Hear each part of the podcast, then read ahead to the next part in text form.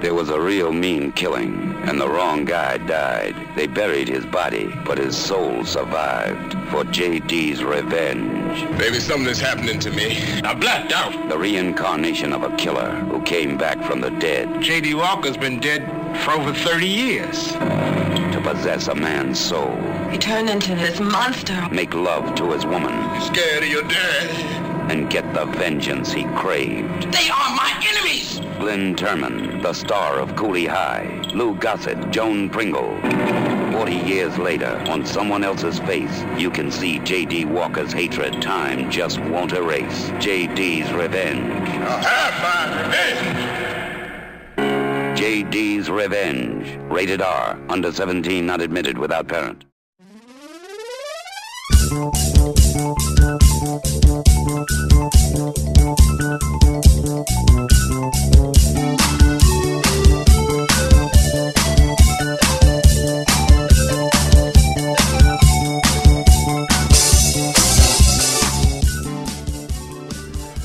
shadow of your smile when you are not near. I don't know the line. Gone.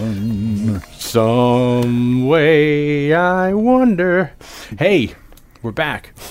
We're always back. We're all, we're always back. So this is a little fun. Never front. Whenever in the front, we're always coming from the back. Oh, a little inside baseball. So we got all ready to record in my in my basement. Then my dad came down, and my dad's like, "I'm, I'm watching some movie out here. What are you doing? What are you talking about?" I was like, "Oh, come on!" So we had to pack everything up, and we had to try to find a place to be quiet. But like my sister's home, my mom's home. There's stuff going on, so it's really late. They're doing stuff. So Blake and I are now in the bathroom, and we're Blake's sitting on the toilet bowl. I'm sitting on the tub, and we've got the we've got the uh, the Yeah, I'm sitting in the tub. and I'm in the tub. I'm in the, so if you hear a little echo, and, and we got the waste paper basket, or no, I'm sorry, the hamper we put the dirty laundry in. We have all the recording equipment all over that. So it almost looks like we're recording an album, like in the old days. You'd have the vocals in the bathroom, you know. it's a little makeshift. You know, when they did L.A. Woman, Jim Morrison, they're like, put him in the bathroom. So he's in the bathroom singing. we also need to keep this one a little tight. Yeah, you know, we- we're under a time constriction because since we said all of my family's up and doing things. So we tried to put a do not enter sign. So hopefully during the cast, no one will have to come in to use the bathroom because that'll be awkward, you know, because Blake's on the bowl. So I told Blake just to keep your pants down. and then so if anybody comes in, it looks like you're using the toilet, which doesn't really make any sense because it just looks like, why am I in here too? And there's wires everywhere. So So, but what's so far, we're, we're, what are we, week three? week three of our October horror Halloween monthly annual extravaganza. And um, let's see, we started out with uh, we had Mighty Mighty Mike Vanderbilt come on and do Halloween. From the 1978 John Carpenter classic. yeah, which would turn forty this year, And the new movie's coming out. and then la- Probably out already. all anniversaries evidently because then last week we did the 200th anniversary of uh, of, two, of 1818 of Mary Shelley's Great Frankenstein. film of 1818. the old 1818, the wreck of the old 1818. So we had, uh, we did Mary Shelley's Frankenstein, the Kenneth Branagh film from 1994 last week, where we went into Frankenstein, the book, we went into the film, uh, a little hodgepodge, a mix of everything. And this week we're traveling back once again to Yes. 1978 for a horror classic. Another 40, so another one's turning 40. Uh, we're doing George Romero's, uh, George A. Romero's George A. Romero's. Dawn of the Dead. dun dun dun. Now, unfortunately, we lost Romero a couple years ago, Yeah, we did. and we did do kind of a makeshift, impromptu Romero tribute. Yes, which was very uh, was fun. Uh, I mean, Now- fun recording. Not that he passed. Yeah, yeah.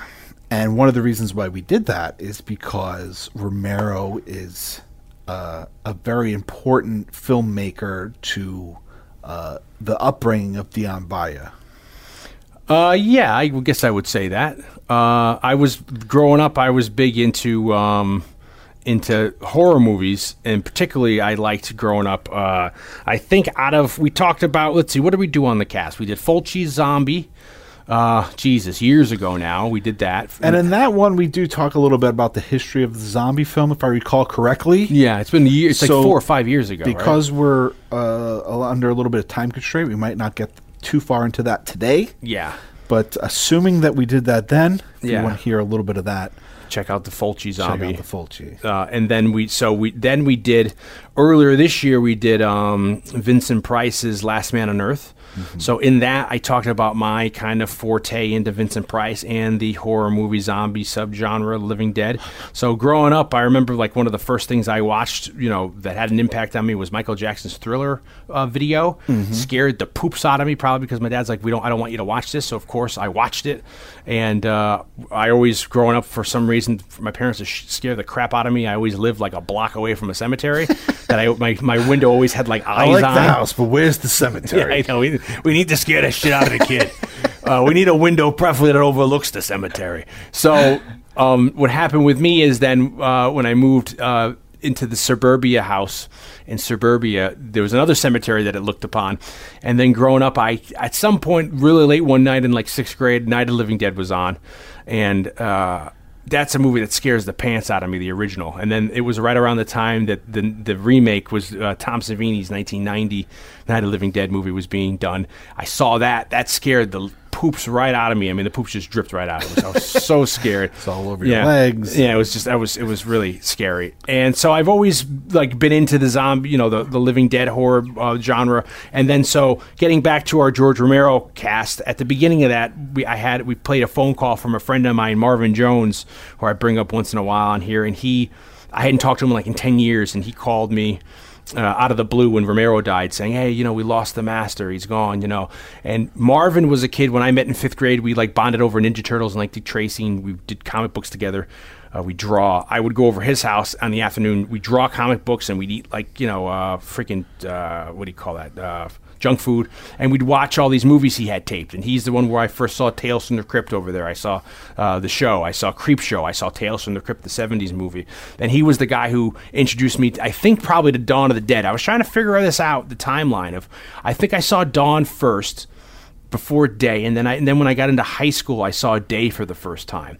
But I remember like you know being scared, knowing Night of Living Dead, both jo- being uh, very much into both of those movies, the original and the remake. So then when I saw Dawn, I had known a much a lot about the you know the story, so that when Dawn starts, Dawn starts like right amidst the chaos of what's going on. So I really dug Dawn at the time, and, and for years uh, you know, I, I knew that I knew Dawn front and back. I got into Day. I knew Day front and back. So I guess, and then I did I see I saw Martin with you right in college, Yeah. Romero. So aside from like Creep Show, those were the only Romero movies I really dug Yeah, on. Yeah, but that's like four out of yeah, of about his whole yeah. yeah. Oh, although he didn't direct, that was Savini directed the no, remake. but he but he did Night, the screenplay, Dawn, Day, and Creep Show, and Creep Show. Yeah, which were all movies you Yeah. had seen. So that's four. so uh, that was probably some of my apex of my horror upbringing with that with this, with that kind of genre. Well, I mean, I just said that it was uh, uh, important to you because, you know, I was into horror movies a little bit. I mean, I, I got more seriously into horror movies after we met when we were in film school together. But you know, I was into John Carpenter and. Uh, there's a lot of the horror television. I mean, I was into them, but I, like I said, I didn't go full out. steam ahead, balls out into like being horror junkie until uh, freshman year yeah. of film school, but I had never. I don't because I was trying to think of this. I don't think I had ever seen a, a George Romero movie before I met you. Yeah. I, you know, I knew the cover of the Creep Show, Yeah. and I knew, uh, you know, I've heard of, I had heard of Night of the Living Dead. I knew the cover of Monkey Shines, you know, from the box, you know, being the box of the at the movie store, and I know you like you, you- And you you have an affinity for it for Monkey Shines, and I maybe the dark dark half as well. yeah. Well, it's funny because in recent years, Both Romero helmed movies. Yeah. But I think I saw his original Dead trilogy with you. I think you showed them to me. Yeah. I, I remember, I think you had that Monster 2 tape extended edition of Dawn Yeah. that what came out in the 90s, maybe? Yeah. Mid nineties. But you had the two taper. Uh, we watched Day together. Yeah. We had we watched tonight. We watched the old eighties clamshell VHS of the theatrical cut of Dawn. And I think you showed me the night, uh, too, if I'm not mistaken. Both versions. Because I remember we got remember we got like ourselves a bootleg from a convention of the of, Of the, the- of the- widescreen of of, the remake, yeah. 1990. Then you and I to make a cover, which goes back to last week. Us talking about drawing covers. We we drove out when we, you were staying a weekend at my parents' house. Uh, there was like a 24 hour Kinkos in Milford, which is 20 minutes away from my hometown of Hamden. So we got in the car, got on the highway, went to the 24 hour McDonald's, got something to eat, came back. You remember we went to that Kinkos and we photocopied a color copy to have of the Night of Living Dead, and so I put it like in the you know the big white clamshell box, so I'd have like an official bootleg of that. Yeah. No, Uh. it's funny because like I didn't really come around on them. I don't remember not liking the original Night. But like I wasn't crazy about Day when we watched them. It's funny because I also growing up was a Carpenter fan. I particularly Assault on Precinct 13 and the original Thing. Yeah. Of, or John Carpenter's The Thing scared the shit out of me. And then his movies into the 90s, Memoirs of an Invisible Man, and uh, there was another one there I liked, uh, oh, In the Mouth of Madness. You know, of course, I'd seen Big Trouble. So I remember coming there to the table and you were into Carpenter. I'm like, oh, I like Carpenter too. I remember I saw The Thing over a weekend, came back, hey, do you remember that movie, The Thing? And, you know, so I felt like at that same time we were kind of like feeding each other's, Yeah. you know, well, that, uh, I always say that's the that was the best thing about going to film school.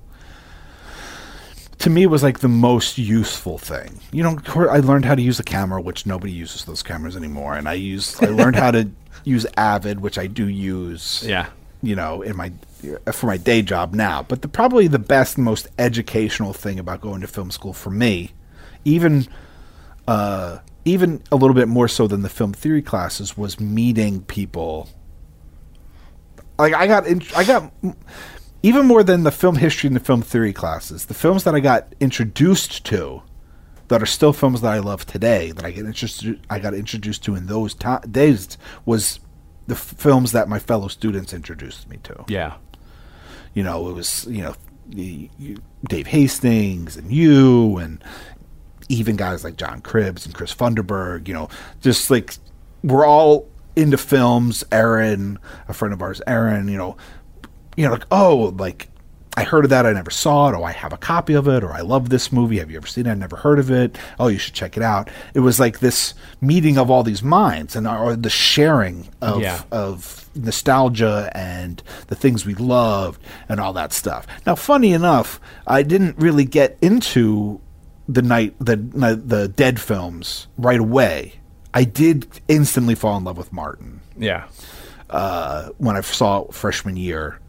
So this was like '97 or '98. Uh, Anchor Bay had put out like a cleaned up version of it on VHS. Which I think was the first time I watched it with you. Yeah. Yeah, so I, I, I instantly for that movie just like connected with me instantly, and to this day I still love that movie. It was later watching movies with a former roommate of mine, Phil Nuvion, who was also very into the Romero Dead films. It was rewatching them with him that I gained an appreciation for them. I just I don't know, maybe I just wasn't ready for them. Or something. Yeah, and I there, it's a weird uh, trilogy. I've always loved the trilogy, and I remember seeing Night of the Living Dead, and then, like I said, it was right around Halloween, watching it really late one night, and then me being a little kid, I was so scared. For like a month, I thought every night like the zombies were going to come out of the graveyard and come kill me. So like I was so scared every night to go to sleep until one night I was like, you know what? If they're going to come, they're going to come tonight, and they didn't come. So then I was over, able to overcome my fear. A little did I know. I think it was a little bit, you know, I think there's a certain quality to Romero's work, especially those early films. Uh, that I mean, I I think Night is completely different for, almost from his 70s. work, Yeah, but there's you know? like a there's a low budgetness. Yeah, yeah. There's a dated quality Yeah. to them. Especially you get into you know there's a there's a quality to the acting. Yeah, or like the Crazies, or like you know, Yeah, these movies. You know, those stuff you know that I didn't see right away, but there's a there's a certain quality to his films that I feel like maybe I needed a bigger vocabulary of those kinds of films Yeah, to have it in context for me personally. yeah, And I just maybe it's that. Maybe it's like to me, it's just like I couldn't connect with them because of a certain element to them that later, once I had seen a bunch of movies that were made at those times with similar budgets, similar production values, that like okay, like now it was just old hat. Now it's funny because uh, in recent years, I feel like because I ended up doing like a, a pretty massive George Romero episode on as a guest for the Wrong Wheel podcast. I've now become like some kind of a, you know, in, in a way like I, I've I've one developed a whole new appreciation for him. Like he's literally become one of my favorite filmmakers now. Whereas like I always respected him a lot and I always loved Martin a lot. But now that like I really You have in to go back and revisit in like a week's films. time. I watched every single film he made Yeah, for prep. in in, in chronological order, uh, I, and I've now gone on and become like a little bit of like the Romero, like a Romero guy on Yeah. other shows. To talk about, I've talked about Martin on several shows. Uh, right around this time, uh, I, I I've been asked to talk about Night of Living Dead on a show, and I might be doing that right, you know, uh, soon. Um, so now it's like Romero's become one of my guys, but it took me a long time to get to that point. It's it's it's a it's, I feel like it is an acquired kind of a taste. I remember then getting ready to see Dawn, and at the time I was taking aikido, and my dad's best friend was teaching me this guy named John Hirabushi, who you know. And I remember talking to him about it, and he was like, "Oh, you're gonna watch Dawn," and he was explaining because he was a big movie guy, and I get a lot of my horror films from him. Like he'd give me recommendations. I remember him telling me like the idea of like what's happening in the inner cities and the mall, and then them the ideas of uh, you know them starting to have trace memories of stuff, and that being very iconic for me. So I think I, f- I feel like I saw him in order because when I saw Dawn, Dawn was to me was like so massive, like this huge. You know, it's like almost like you you, you don't know how to walk away from it after you're done watching it, and then by the time day hit, you know, I like the continuation of that story of where the the world of that context is by the time you hit day, and then by the time you and I were in film school, that's when. I guess it, no, it was after, wasn't it? It was like when did they, they, they suddenly revisited with he did a fourth Land of the Dead. Oh, that was yeah. That was soon after we graduated because Yeah. with Resident Evil, Yeah, there was a the- bit of a revival, and then the the Walking Dead comic books were big at the time. So you had a revival into, and then 28 Days Later kind of came out, and that was Mm. kind of categorized as a zombie or dead film. So you had Land of the Dead come out, and then he did Diary of the Dead. Yeah. And then there was another one, um, Survivor, Sur- Survival, Survival of the Dead, the last one. But for me, I'm kind of a purist in a sense where I like the first three. I like Night, Dawn, and Day. Yeah, yeah. You know, the other ones are good, but I like the, you know, uh, three I, there. I think in in some ways, I think it was a mistake in hindsight of like watching Dawn the first time being the extended cut. Is that the first time you viewed it? Yeah. Oh, probably my cut. I yeah, had the yeah, extended you had cut. that two tape. Yeah. It had 'Cause come I was just like, Anchor this Bay is- maybe in the mid 90s? Yeah, because I just remember thinking like, this is so long. Yeah, well, you know, because it, it, it, I've always it's felt. like it's like when I tried to sit and watch the two tape miniseries of of Salem's Lot in one oh, sitting. yeah, we did that. You mean Dave Hastings? Yeah, I was like, this is long. Yeah, it was a long movie. See, that's another thing that always, always for me, uh, from the initial view of this, and I uh, initially saw the theatrical cut, and now they all blend it's together. my recollection that it was two. Tapes. I think no, it is two tapes. It's that Yeah. red one I had. So I think it was the extended edition at the time. They must have come out in the mid '90s when they were like putting out extended editions to like Blade Runner and stuff. Yeah. you know, um, that like it does take a right hand turn, and to, uh, uh, watching it tonight with uh, us together, it seemed to float a lot better for me because I know where the end game is. Like I know where they're going, but like Yeah. n- watching it for the first time while like drawing or hanging out with your friend, like in the middle when they get to the mall and then you're kind of seeing like the day to day of them like trying to have fun and forget away the outside world. It kind of like seems like they put the car into neutral and they're like, you know, especially with the with the with the unrated cut, but. I feel like now I was saying to this you prior to this record that I feel like this is personally for me this movie gets dated as the years go on. Even for me seeing it 20 years ago, I feel like it's dated. Where Yeah. I think it, it'll be hard for a, a young person, maybe not someone who's interested in horror or zombies or living dead films that likes The Walking Dead, but just the novice horror or cinema, you know, just a casual movie popcorn eating movie fan to go watch this and not like make fun of it because it has a lot like you and I when we we both really liked Martin. Mm-hmm. And then when you and I for film school we had a class and in class we watched they they screened Martin.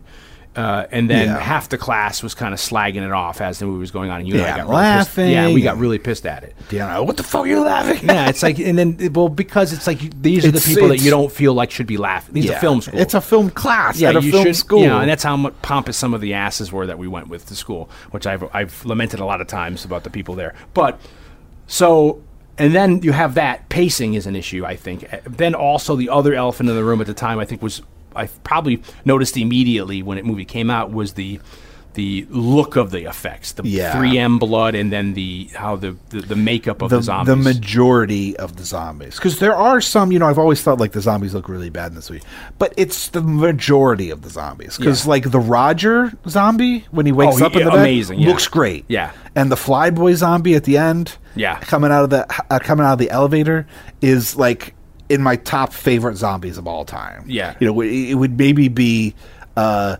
the shark fighting zombie and zombie and Ro- and Roger, you know, Yeah. like like I think he looks. I mean, as a performance, he pulls it off so amazingly. and it's supposedly Romero's favorite. You know, he, uh, out of all the zombie films, he thought that portrayal. Uh, what's his name? Who who's look, look has an uncanny resemblance to Hugh Laurie. Uh, Stephen Emge, E M G E. yeah, Da- I'm sorry, David. Uh, but I think he just looks so great. Yeah. Like his performance of it, the look, Savini's look that he gives him is great.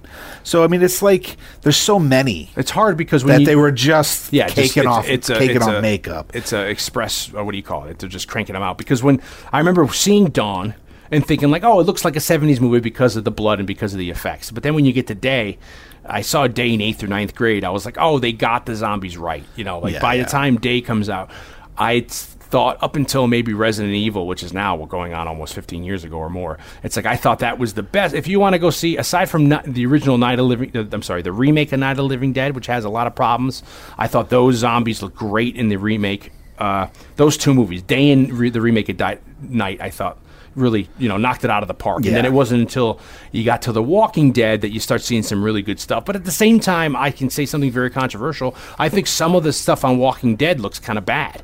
You know, a lot of that CGI blood splatter and all the zombies look like kind of like a page out of um, Louis, Louis Trafalci's From Beyond or Yeah, the zombie. yeah. Those there's two different looks of zombies there. You know, there's a departure. So I think for this movie, Dawn of the Dead, some people it may be hard on the eyes to some people. You know, which is tough. Yeah, and I think that's one of the reasons why I didn't immediately connect to it when we saw it. Yeah. When I watched it with you for the first time. Now I have to say, uh, this was never a movie that I cared for all that much. Yeah. I always liked. It's like the Blake Tell All. He's like, I didn't. It's like you're laying it all on the table. I always liked aspects of it, yeah.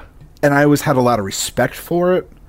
And it was one of those movies like Last House on the Left is this way for me too. That like when I see scenes from it, I'm like, oh yeah, that movie's great. But then when I would watch the whole movie, I'd be like, yeah, like I appreciate it, but I don't love it. Yeah. You know, like uh, on a on like on like a movie viewing aspect of Yeah. it.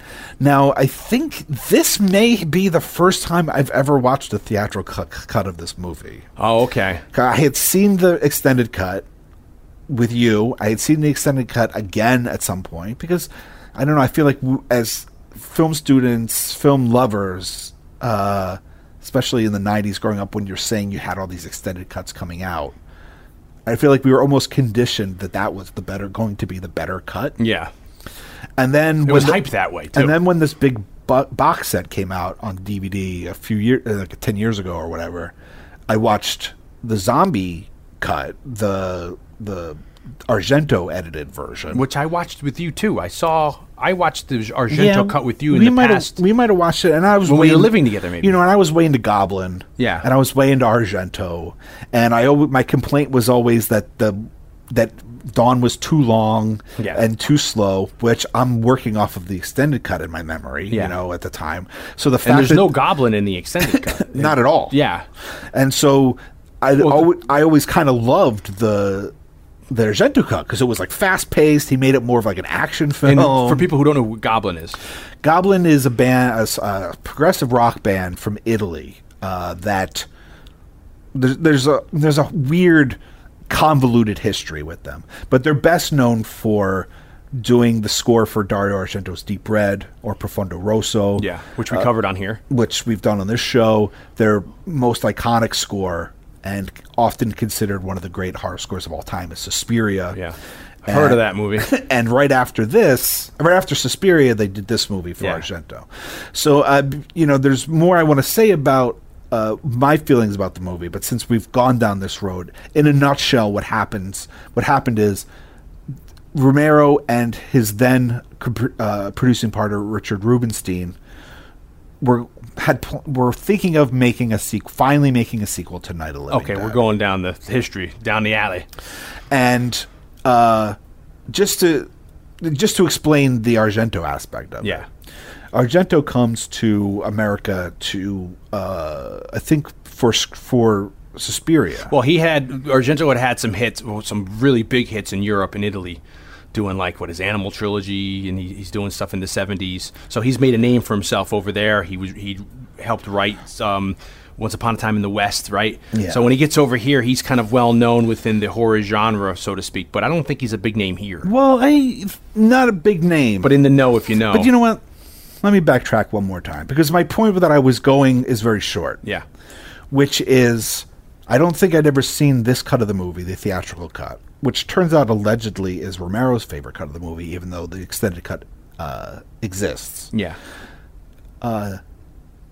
But this was my favorite viewing of this movie. Oh, okay, the one that we just watched. Yeah, like we just watched it. Maybe it's just like with age, or just like maybe it's the theatrical cut helped, or whatever it was. Like I thoroughly enjoyed watching this movie tonight. Yeah. Which is even when I I enjoyed the the Argento cut when we watched it, and I've seen the Argento cut a couple times now. Um, I just was like way into it this time. Yeah, time. see, I, uh, I know this cut the best, the theatrical cut. I, I really, I'd have to go back and rewatch the unrated one because I know that well because that's the stuff I had for a couple years. Yeah, yeah. The Argento, the the international cut or the unrated cut doesn't have any Argento music in it. And then you have the last one we're talking about is the Argento cut, a third version. I only watched that once with you, Yeah. and I didn't enjoy it as much because there's a lot of scenes taken out. It moves quicker, but then for some reason for me, because I knew the other scenes existed, I felt like I, it's funny because on one side of this coin, I say, okay, it, it, it's a little too long. There's stuff too much going on, and then when you give it to me what I want in the tight little Argento cut, I'm still like, well, I, you know, Yeah, you missed the things that So are there. quickly, the reason we have three cuts is because um, we have, uh, uh, well, I guess we should explain the Argento It story. kind of yeah, because it kind of yeah, it, it, and then we can get into the movie it kind of that all relates. because we were the whole night tonight up until uh, the viewing. We didn't know which cut we were going to do. Yeah, we- and then we were then we we got the Argento cut out of the way, and then it was we were like flipping a coin between the international cut and the theatrical cut. I didn't know prior to this that that that was your history with the theatrical cut because I was more akin to doing the theatrical cut, but I thought you were more akin to doing the international cut, so that's why I was laughing at it, you know,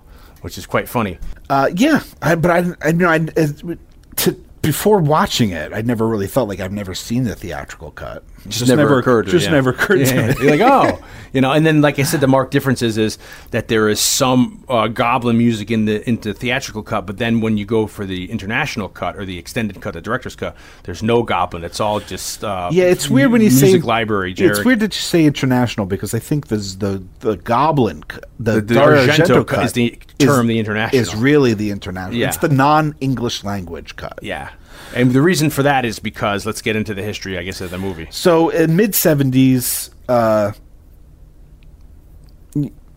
Night of Living Dead had become a bit of a phenomenon. Not right away, but over time, the way things happen there with repeat viewings and uh, drive-ins and, And we're, we're skipping over. We've talked about Night of Living Dead a bit. and we're going to talk, and we will eventually do a Night of Living Dead episode. So Yeah. we don't want to get too much into because then there'll be no point of doing it down the road. But you know, we're just going to set up Dawn of the Dead. Yeah. But so there's this icon now iconic film, Night Yeah. of the Living Dead. which comes out in '68, and it's very socially relevant. So and, uh, it's celebrating its 50th anniversary, and that's a whole other thing where Deanna and I were like, "Well, should we do Night of the Living Dead or should we do Dawn of the yeah, Dead?" which one? Which one should we do? And then I had an idea for the angle around Night of the Living Dead. And then also, I have a huge affinity for the 1990 remake. So I'm like, should we do the other one? You're like, what? Why?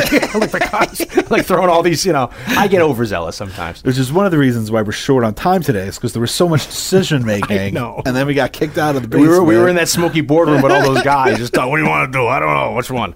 So we're here now. Um, so after Night of the Living Dead comes out. Yeah, Romero goes early on, 70s. goes on to make films like uh, the crazies. well, he makes like There's Always Vanilla, which Yep. is kind of like a romantic comedy thing, and he makes Season of the Witch, which I have a, a certain affinity for. Mm. Not the Halloween Ha- 3. not Halloween three, but a movie called Season of the Witch, which I always equate to. It's so Martin. Like I feel like Martin and the the wife in Season of the Witch live in neighboring towns at the same That's time. funny. when you watch them, they just feel kind of similar.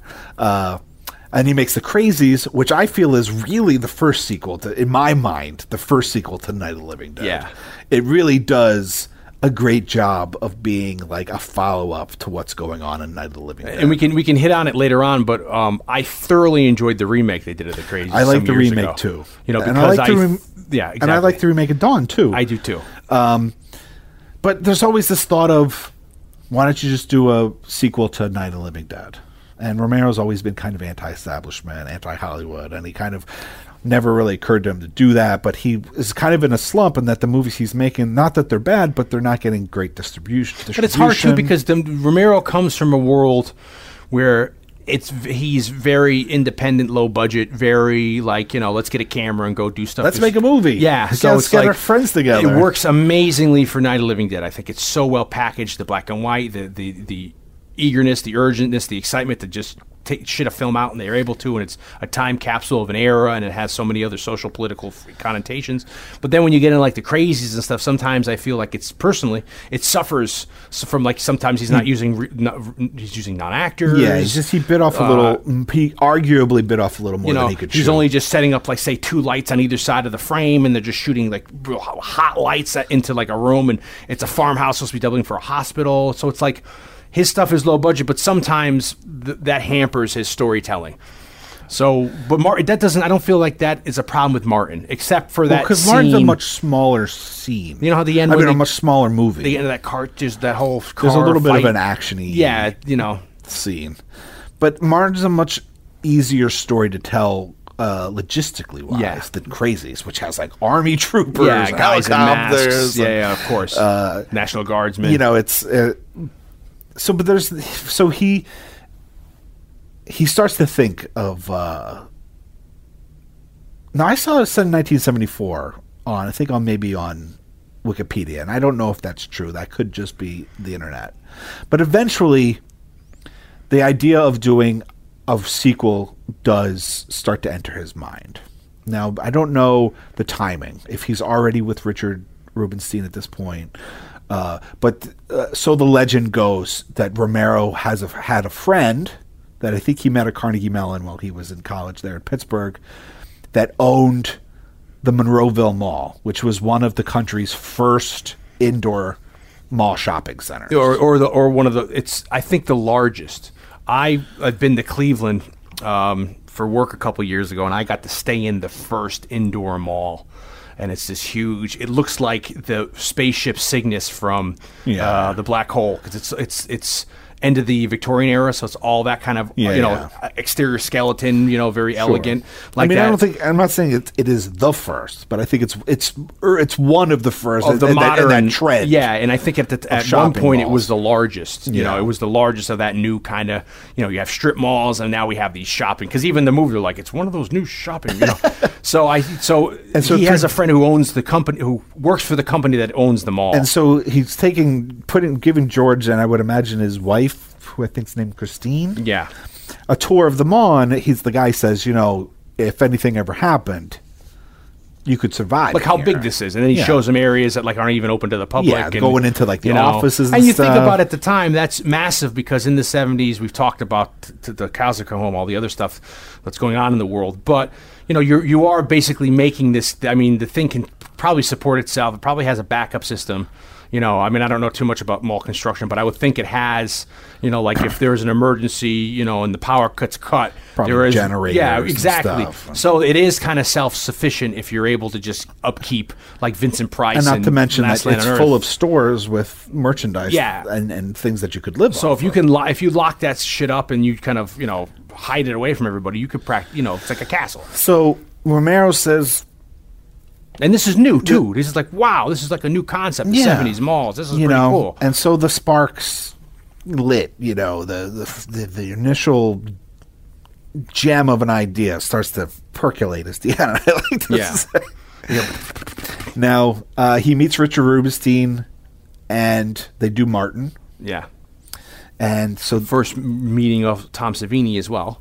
Well, he knew Tom Savini beforehand, but it's the first working. with Yeah, because Tom he was supposed. Savini. Tom Savini was supposed to do Night of the Living Dead, do cr- makeup effects, but then he had to go to Vietnam. He was drafted, or he Yeah, there was something about, and there's also something about that he met Tom. He was l- casting a project where he needed high school students, and he went to a local high school, and, uh, you know, an audition drama club kids. Yeah. and he met Tom there, and actually cast Tom, but then that project never came to fruition. Yeah. and then Tom went off to Vietnam. Well, he was also, I think, had an upbringing of dabbling in makeup and doing stuff like that. So maybe there was some sort of. At some point, he was supposed to have some sort of dealings with the, the Yeah. creature effects on Night of the Living Dead. Wasn't able to, so he knows him at this point. He kind of calls Savini as well and says, "Hey, look, whatever Savini's doing, he goes start devising ways of Well, killing now people." he had done Mar- Martin's just before. Martin comes out the same year, And then Savini does the effects out, for that. Also comes out in '78. So Savini plays a small part in Martin, and he a does, mustacheless Savini, which I don't trust. Sorry. and and does the effects for Martin. Yeah. So then, uh, Suspiria comes out in '77. I don't know when it comes out here. Maybe but Dario and some. Argento comes to America and he meets Romero because he was a fan of Night of the Living Dead, and they're talking about you know projects and he's and Romero and Richard Rubinstein tell Dario that they're working on doing a sequel to Night of the Living But they're Dead. they're having problems kind of financing. They can't find anybody interested. Yeah, they're having trouble with financing, and Dario says, "I'll get you money. Like I want to be a part of it because he loved yeah. the original, and he had a lot of respect for Romero because of it. So they create a deal. Uh, Dario brings in some money from from European, you know, uh, sources. He's he brings. He says to Mer- Romero, "Come to Rome. Just a stroke of genius. All this, I think. Yeah. Come. I'll put you up in a place." Seclude you. Write your freaking script. and write the movie you want to make. Come in Rome. I'll find money and I'll handle European. I'll handle international and European distribution Yeah. for it. And so he goes to Rome. Romero and Christine, go, his wife, go to Rome. He works on the script. It's during this time, oddly There's enough, a side story which we brought up before. Yeah. which you've talked about before, which is while in Rome doing this, he goes to a restaurant, and sitting next to him at a restaurant is a family from Pittsburgh, I believe, which is where you know not, not where Romero was originally from, but where Romero's hailing from at this time. He does a lot of his movies. But Night of Living Dead is based out of Pittsburgh, as is Martin. Yeah, It's base of you know, operations. the, the the area, the suburban The- area of of Pennsylvania. Evans City, and and then later Mon- Monroe, Monroeville. And one of the kids in this family is a young Greg Nicotero. yeah, high school kid who's thinking of going, being the father's a lawyer maybe, and he's thinking of going into law too. Something like he was, that. He was, he think he's in high school and he's got plans to to enter into college into law school, but he's sitting at Rome. Uh, they're on vacation. Next to him, hey, you're American too. What's your name, George? Oh, you're from Pittsburgh. Well, I do movies there, you know. And they start And he's like, "Oh my God, you made of the Living Dead!" Yeah. And so he meets a, gr- a young Greg Nicotero, and later invites when they go to make the movie, invites Greg Nicotero to come, and I think his brother to come and like shadow Savini to see how a movie be like made. PAs, production assistants on the film. And then about- later they become like proteges of Savini, and then He- are, are in and do help do effects for Day of the Dead and tells his Evil dad, Dead Two. He's like, Dad, I'm not going to go into. I'm going to do film. I'm not going to be So a that's lawyer. just a little Yeah, side- And then now Nick, Greg Nicotero is the biggest thing. It probably yeah, he directs he and does produces Walking, Dead. He and does all the. He does has a hand in almost all the. Of, the company that he created with uh, Howard Berger and uh, something Kurtzman. Not not Robert Kurtzman, but whoever the they created KNB, yeah, yeah, and they became you know they the major effects people. yeah. And even though I, Evil Dead Two, all the all through the '90s, they're doing stuff. and even though I'm not sure that they that company still exists, still Nicotero and Howard Berger they still have their hands in most They're pra- printing- they're printing money in the basement. practical effects. Yeah. So that's a side thing while Romero's just uh, you know doing the script out in Rome, but it's it's a great partnership because he's able to get he's already guaranteed an international distribution with an international audience. You have a guy who's huge in Italy at the time, who's this new like um, auteur director saying, "Hey, Well, by '78, uh, Argento is at the height of his powers. yeah, I mean he's making arguably some of his best films." As He well. had reinvented in 1970. He had reinvented the quote unquote giallo film, which Yeah. we've talked about check out our Deep Red cast. But he reinvented it with uh, Bird with Crystal Plumage. Yeah. had hits all through Bird with Bird with Crystal Plumage, uh, the, the subsequent films, the, the animal trilogy of Cat o' Nine Tails, and Four Flies on Grey Velvet, which sparked, which we've always talked about with Italy. Like once Italy gets a their ha- their teeth into something that's successful sparks all kinds of rip-off Giallo films that have animals in the title. Then he decides he doesn't want to do Giallo. He does a movie called Five Days in Milan, doesn't do so well. So he says, ah, you know what, Giallo doesn't seem so bad. Reinvents the Giallo genre again With Profondo Rosso? with Profondo Rosso Deep Red, which was a massive hit. Yeah, huge. Huge. And, it- Profondo and Rosso. here everybody loves Suspiria, but probably worldwide, Deep Red is probably his most Regarded. is, is was the film he's best known Yeah. for. Like in Italy, whenever I talk to it, Italian people from Italy, they're like, "Oh, Profondo Rosso." They very rarely are like, "Oh, Suspiria." Well, he's become like the Steven Spielberg of Italy, where people like even if you don't like horror, you know who he is. oh yeah, he's, he's a huge entity. He's, he's on it. He's like he's guesting on- on, judge judging on like you know He's uh, on TV shows. He's, as like reality shows. He's the guest judge or whatever. So he is this huge. he's a big, big deal. so for. Romero to, to get this deal, and then he makes Suspiria. yeah, yeah, it's the same basically around which the is his follow up film to Profondo Rosso. He makes Suspiria comes out in '77, which you know Gets the- released here too. which is you know a big deal. So uh, internationally, especially in Europe, Argento is he's the shit. So Romero already hits a home run having this guy sign on because he's getting finance through him, he's getting distribution, and then I think Romero and it's um, Argento, and I don't think there's any kind of argument. I think Romero readily agrees. Argento just says, "Hey, you know." Can I have final cut for the international non-English version? Yeah, it's either I don't I'm unclear as if it's the original part of the original deal, or if later when Romero shows him the extended cut, which is like the first finished cut. because they had the Russia cut for Cannes Film Festival to be in Cannes, so they rush together and do like an extended cut, which Romero says now he doesn't like as much as the theatrical cut, but that gets into Cannes. But I think that's basically the cut Argento sees. And Yeah. Argento's like, I can't sell this. Yeah. Like, it's too long. So he strikes a deal. Is like, well, how about you keep like the English language to Romero? Right. He says, you keep the English language. Your cut will be what all the English speaking countries uh, get, but I'm gonna recut it for Italy and, and, everywhere and else. rescore it with uh, the with Goblin so he hires Goblin to come in and, and do his own score because or Rome- as billed in the movie, the Goblin. because Romero, uh, up to that point, had often used library tracks. Yeah, which Night, is- Light of the Living Dead is all through library tracks, which is like you listen to records at the time, you pick the tracks you want, you buy the licensing right to use those tracks. And I think I said to you that earlier this year I was revisiting re- revisiting the late '50s amazing show, uh, The Naked City, which takes place uh, in New York City. It's a cop show that's shot on location, and it's so funny in some of the climactic scenes. All all of a sudden, I start hearing Night of the Living Dead music, and I'm like, "What the heck is this?" And it's because that you know these are all li- library, Yeah. so it's just sitting in the library. So that's ten years before Night of the Living Dead. You have so it's funny that you have this music embedded in your head from like the scene of the guy trying to break into the car at the beginning of the cemetery, and it's happening, you know, in this other show. and all those songs are from movies in the fifties. You Yeah, know, you like all, the, all those cues yeah, are from. and later on, you see that in take Ren and Stimpy, one of my favorite sequences of all time, the, the rubber nipple salesman. There's a cut where you hear that again uh, the, at the the sequence, the music that's over the titles of Night of the Living Dead, that's shot in stills. That's in that Ren and Stimpy episode. So it's like, yeah, that library stuff was very accessible, cheap.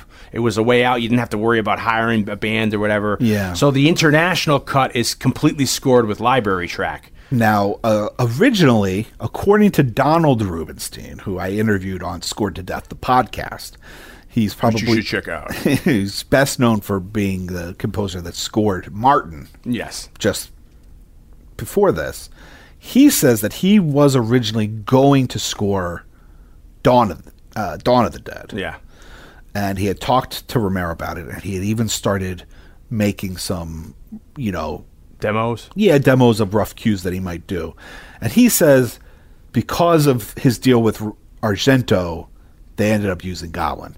I don't know if that's true. It's kind of unclear as to how the Goblin music gets into Romero's theatrical cut. Well, I think probably- whether it's contractually obligated or whether He sees what he, he sees doing. what Argento did and says, you know, I'll use some of those cues because he only uses like three cues. Yeah. he uses them more than once. Yeah. but he only uses and like, those for me are the most like legendary of that's the that music is endeared my head it, you know seared on my retinas from childhood those scenes and those segues Yeah. so romero finishes that the script in rome under uh, you know uh, observation of argento comes back to america with an idea to make this movie so before we segue into that blake i got something to tell you about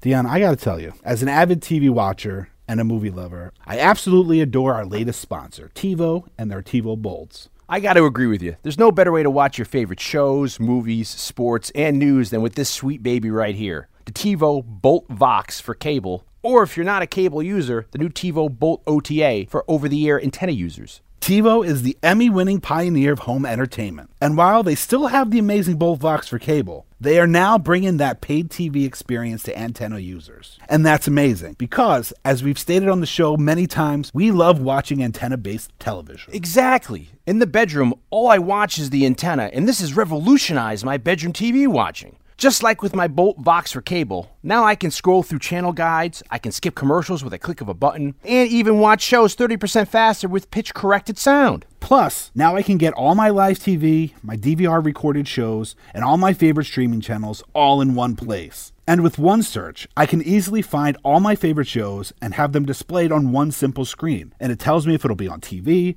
or if it's on Netflix, or Amazon Prime, or HBO Go, or Hulu, or Vudu, and it's all accessible with one remote. Blake, you know what I love about the One Search? What's that? Now you can use voice command. You don't have to scroll through and type stuff letter by letter anymore. You can just hold down the voice command button on the remote and tell TiVo what you want to search for, and it finds it for you. Plus, TiVo allows you to access your content on the go and everywhere, from your TV to your mobile device. You know, Dion, the only thing I don't like about TiVo is that I didn't have one sooner. Me too! And now TiVo has put together a deal just for you, the Saturday night movie sleepover listener. You could save 20% off any TiVo Bolt OTA or TiVo Bolt Vox for cable.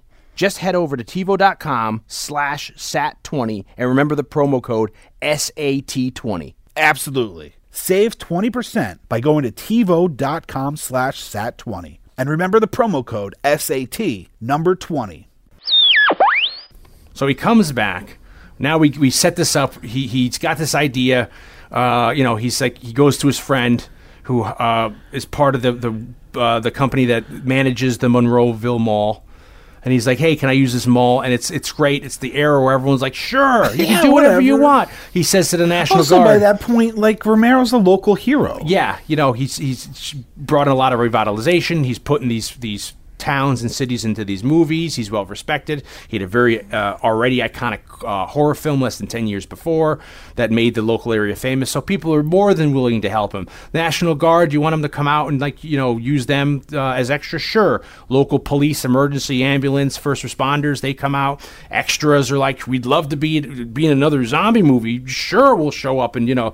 And this is great that you have this kind of turnout for him because it ends up being like Savini talks about like something like he over the course of the two and a half months of shooting this, they had to they they ma- probably made up over four thousand people because they were getting two to three hundred people a weekend that they would be making up in this assembly line for two and a half months. You know when they ended up shooting this, so they shoot it what is it? I guess the the fall winter of '77 into '78, and they, they they take maybe a week or two off from the mall because around Christmas time, all the stuff, all the Christmas decorations go up.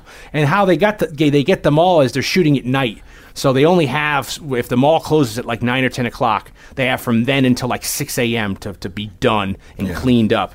So very, I think, smartly uh, Romero decides instead of taking the time of having the entire crew have to take all this Christmas stuff down, and then at the end of the night you have to have time to put it back up. He just says, let's just you know have two weeks of a, of a thing, and they, they go shoot the other stuff. They shoot out the, the exteriors of the farm stuff, the airport, inside the TV studio. So they utilize that time very well. But they get access to this mall, which is it's amazing because today.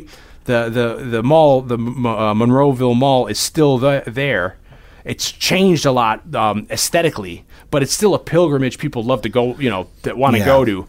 And uh, I think the area's kind of declined too. Like you know, That, sadly, I don't know. Unfortunately, I never. I didn't get to go there when I went to the area. I went to Evans City to the cemetery a couple years ago with uh, an old college chum of ours, Aaron and Mike Maronna, who was on our Enter the Dragon cast. yeah, the actor from Pete and Pete and such, Uh, good friend of ours, we went out there and shot something, uh, a snuff film. shot a porn in yeah, in the cemetery. the Night of the Living Hump. Yeah. Uh, We're looking for distribution. but we didn't have time to go over to the mall. So That's a- I don't. that's I- a lie. I don't know what the. Because people are like, "Did you really shoot Night Living Hump? That sounds awesome." It's a character-driven period piece. Uh, we didn't get the chance to go to the Monroeville Mall. We did go in Evans City, also, uh, just a maybe a half a mile or something away from the cemetery. Is the Museum of the Living Dead or something? The Living Dead Museum. Yeah.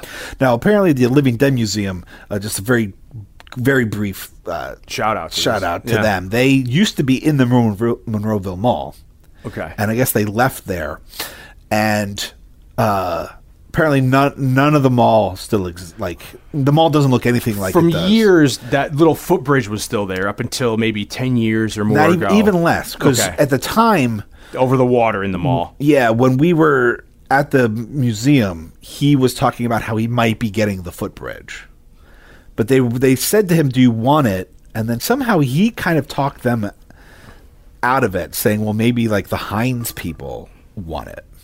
Heinz, Ketchup, like yeah, because the Heinz one of their varieties. It's a it's a Pittsburgh Oh, okay. institution. Like Yeah. that's where that's where the factory is, and like Heinz is a big deal in Pittsburgh. And they were putting some kind of sus, sus, you know historical society or whatever. And I don't think he ended up getting it. I'm not positive, but what but what he does have yeah, I was gonna say you got to see is the elevator doors. from the climactic scene. Yeah, which I don't think was in the movie. Right? Was I don't think was in the mall. Like they they they built the elevator set, but I wonder if those doors specifically were doors that they used part of this. You know, because why would you get you know, I want the elevator doors from Sears and Roebuck, the back elevator doors when you guys remodel. So Well, he got the. He got them from the mall. Oh, he did? Okay, They must have the- been Uh, so he did do that then. I want the Sears and Roebuck. you know, the- the- somehow. I mean, I guess maybe everybody just at that area knows. yeah. What, What's what's where it was and Now, really- funny enough, right now I, I've become very good friends, and I work with one of the guys who wrote the theme song, the theme music to "Scored to Death" the podcast. He's from Evans City, Okay. and so his high school is the is in the, the Crazies. Oh wow. And a, a producer, The I'm- original movie. yeah, and then the and a producer I'm working with right now is from Monroeville, Oh wow. and like Monroeville Mall was like his hangout when he was a kid. Which is what like probably seventies, eighties, nineties. Yeah, yeah. He's uh, I think he's just a couple years older than us. So like 80s, 90s was like his, you know, when you're a junior high or whatever back in the day, you would hang that. And how cool was that when you discovered that this movie was shot there? You go explore the movie, then you go back to that location. You're like looking like here's the footbridge, here's the thing, you know. now the you know the movie itself. that's, what's the name of the place then? The shout out to that place. Um, I think it's called the Living Dead Museum. Yeah, and it, you think it's it's if you're in the area, go check it out, right? Yeah, pretty totally. Cool. And then It's- you it, the, the cemetery from the original movie is accessible, kind of too. Oh yeah, you could just drive right up Yeah, there, yeah. And, and, and we didn't get permission to shoot there. We just went and yeah. shot. And then. I think the farmhouse from the original movie is torn down. Yeah, we didn't go looking for, for much more Yeah. than than what we ended up going. And the mall is still there, like we're saying. mall's still there, but my point was that like even the footbridge isn't there anymore. Yeah, it's completely how many years? It's almost fifty years or forty years, duh. So it's like, you know, malls. You're lucky the mall's still there and not just you know. But they closed. did just recently put like a commemorative bust of Romero. Oh, in after the his passing, yeah. Because I had seen two years ago there was one of these uh, like uh, what do you call those wilding out videos of like you know there's like a bunch of uh, uh, like a, like a big group of people and then suddenly they start fighting or they start punching people. Yeah, there yeah. was footage I saw of someone on a camera phone. flash mob type Yeah, business? in the mall, and there was this huge fight, and someone's looking from the second floor down, and there's like you know scores of people fighting, and you're like, Jesus, it's it's the, the zombies has come through. It's really you know it's in in the Monroe Mall, but uh, it seems like this was all like the the right, you know, like the proper time, like lightning in a bottle, where he's able to get up because this becomes arguably his most. No, I guess it's not his most successful or profitable movie, but because I think Creepshow ends up, you know, being more successful. But this I, is I think this is. I could be wrong, but I think it's considered.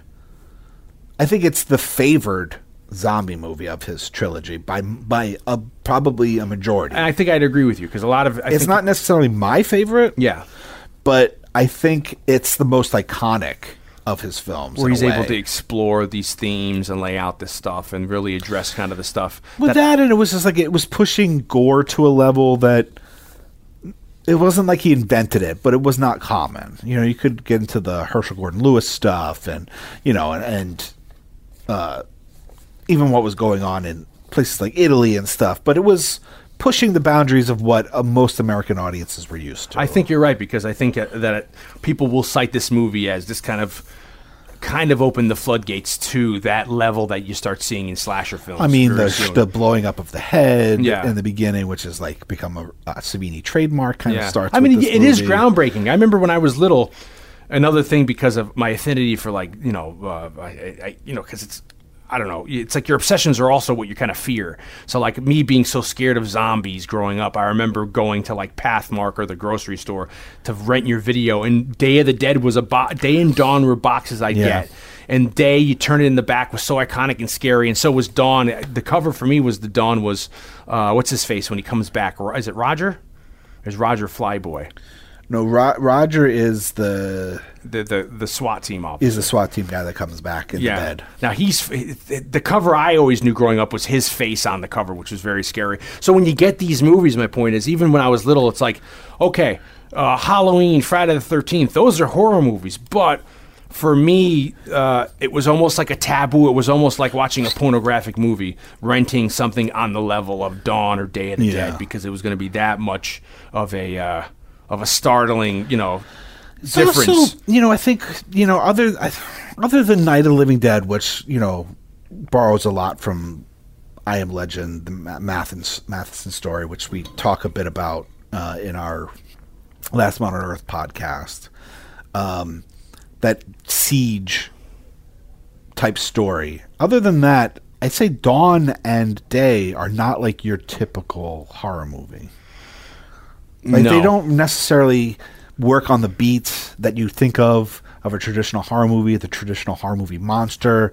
They're very different, you know. Well, yeah, it seems like even Dawn has a very long first act for me. You know, and and you know, I think to their benefit, you know, I think Romero uh even with Night, I think more so with Dawn and Day. It's about relationships. Yeah. It's about a group of people put in a situation that for the con- in the context of the movie is fantastic, you know, and not in not great, but like in a fantasy type scenario scenario, uh, you know, pushed to limits that you know hopefully will never have to be pushed to. But it's how these relationships work and grow or destruct in in this kind of predicament yeah, the, the you know, pressure. and uh, and I think it's why these three movies specifically have become classics and have stood the test of time Yeah. because they're really dramas. yeah. You know, Well, you can- you set can- in a, set in a horrific backdrop, And you can- which I think the best horror films are. Yeah, you can bring a lot of the again with the '70s. You can bring a lot of what's happening there uh, in the world into these movies. The same thing with the '80s with Day of the Dead. And I think with Romero films, you kind of have to. If Yeah. we're going to talk about, especially his well, because like Dead with, films, with we have to- Night, I don't feel like he even thought of that. That was a byproduct. He's like, you know, I mean, we talk about how the the actor when he cast Ben in Night of Living Dead, it wasn't an active choice. I'm going to hire an African American to be the lead. It was just he was the best actor to fill the su- shoes, and he's like.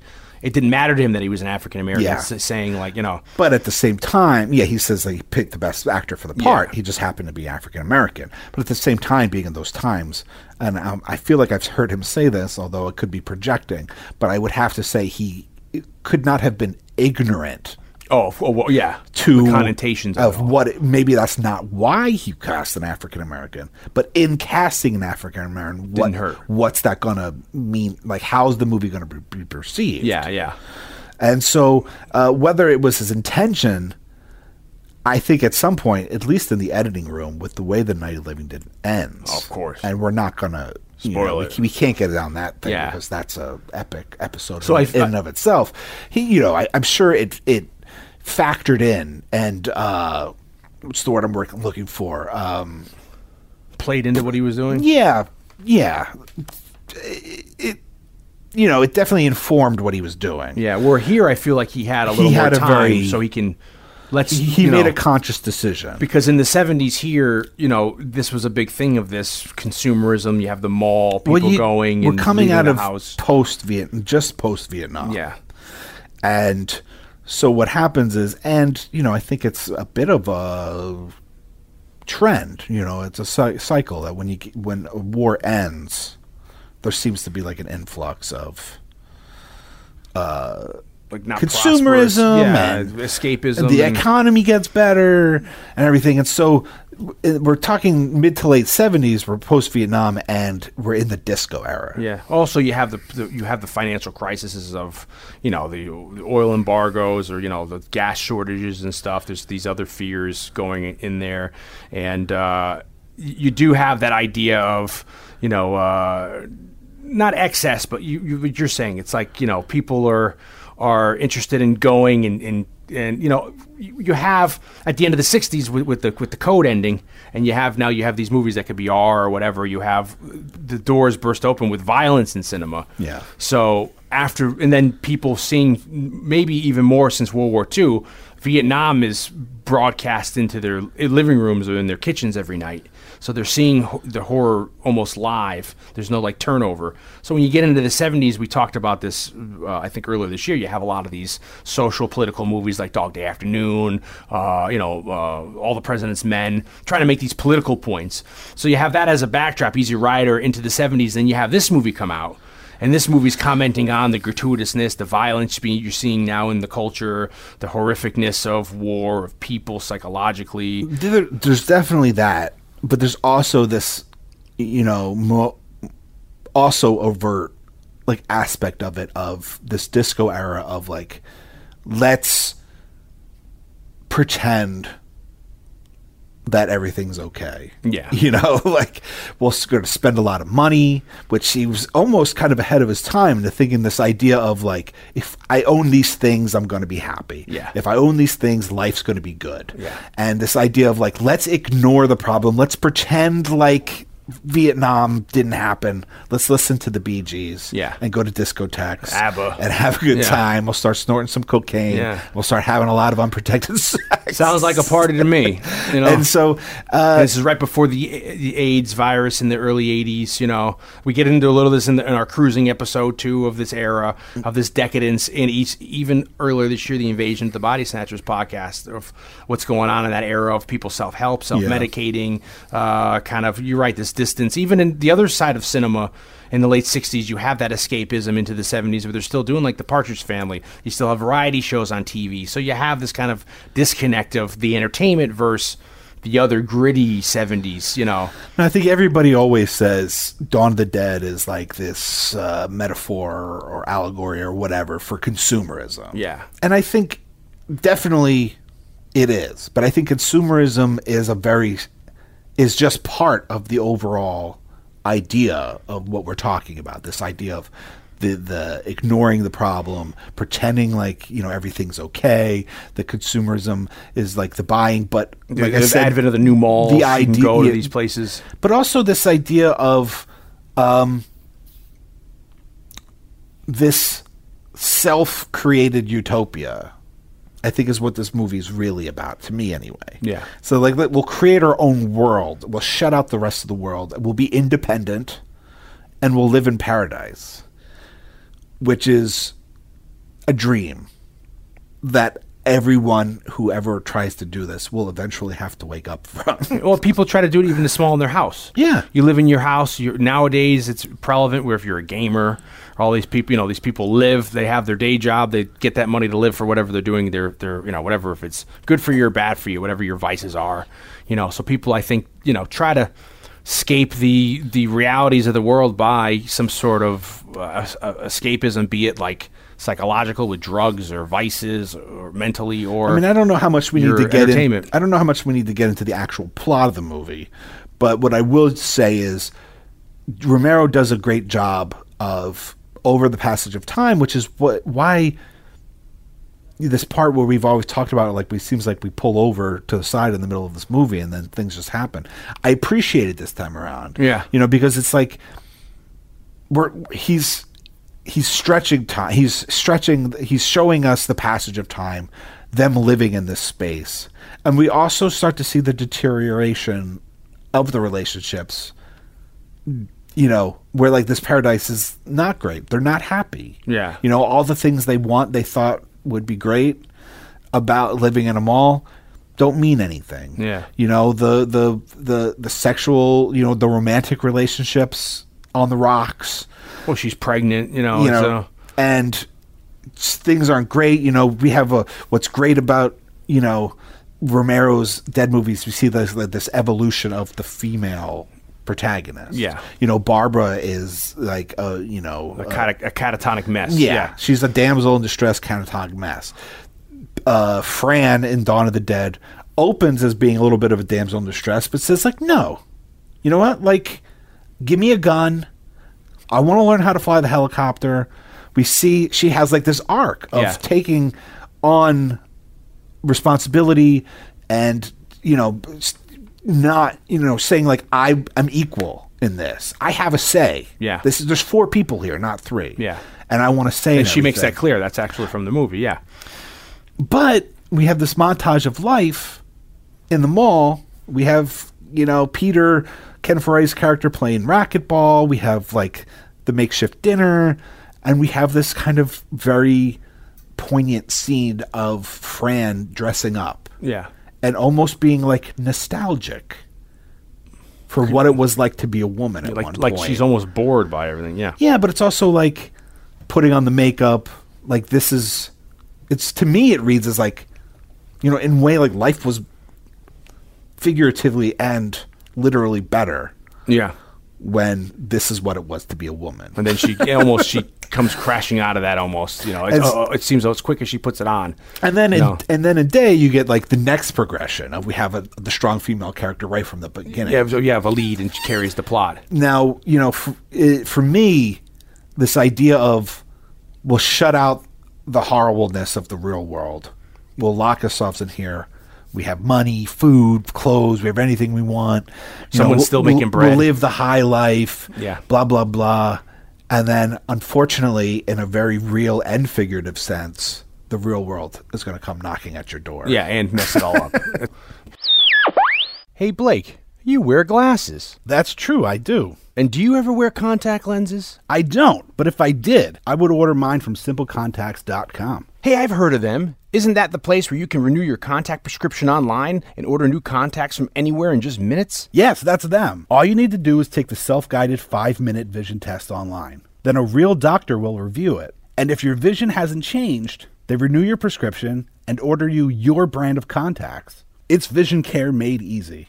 Plus, you can save money. The prescription is only $20. Wow, without insurance, an annual eye appointment can cost like up to $200. Exactly. And Simple Contacts' prices on contact lenses are unbeatable, and shipping is free. Free? Free. But do they have every brand of contact lenses? They do. And what if your prescription hasn't expired yet? Can you still order contacts? Yes, you can. Just upload a photo of your unexpired prescription or your doctor's info, and then just order your lenses. It only takes a few minutes and it's super easy. So you're saying that contact users can save time and money? That's exactly what I'm saying. It's probably important to mention, though, that people still need to get their periodic eye health exam. That's true. Eye health appointments cannot be ignored. But Simple Contacts is the most convenient way to renew a prescription. And reorder contacts if your vision hasn't changed. You don't have to take my word for it. Simple Contacts has been rated 5 stars over 5,000 times on the App Store. This all sounds amazing. If only I wore contacts, and if only I could save even more money than Simple Contacts' is already low prices. Well, Dion, I can't help you with your first problem, but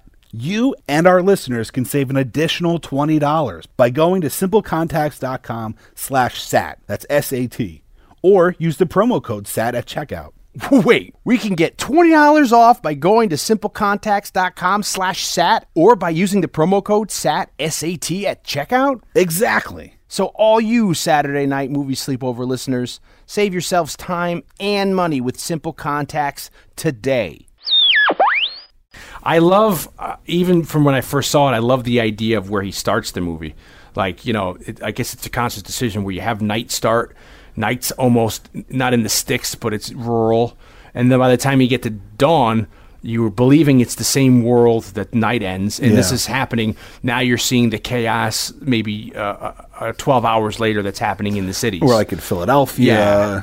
You know, we're, we're in like, you know, and they, even you have the opening where they're in the, the news channel, which is fun, and seeing all the old equipment, and they're doing like, you know, the, the, the zaniness there of people trying to, like, are you going to leave in an emergency? Are you going to hang out? Well, I love know? Romero's use of media. Yeah. You know, obviously in a film like this and a Night of the Living Dead, it's like your lifeline. Yeah. You know, they're watching the news and Night It's a very ahead of its time too, because that gives you, you get that gives you your exposition. So you're filling the audience in very quickly of what's happening. That's the first thing in both in night and I think when they get to the mall and dawn. Let's get a radio, turn a TV on, let's see what's going on, and then you get caught Which up. is very real. Yeah, yeah, of you course. Know? But it's also, like you said, it's a great way of, of letting the audience know, as well as your characters, what's going on. But they watch the news and night. Here they are part of the news. We open with them Yeah, working putting out the for the news, news. yeah. But we're we also we start getting the uh, you know this argumentative style of news Yeah. that is much much more realistic to today than it was then he's almost forecasting and martin he's calling into a sensational radio show Yeah.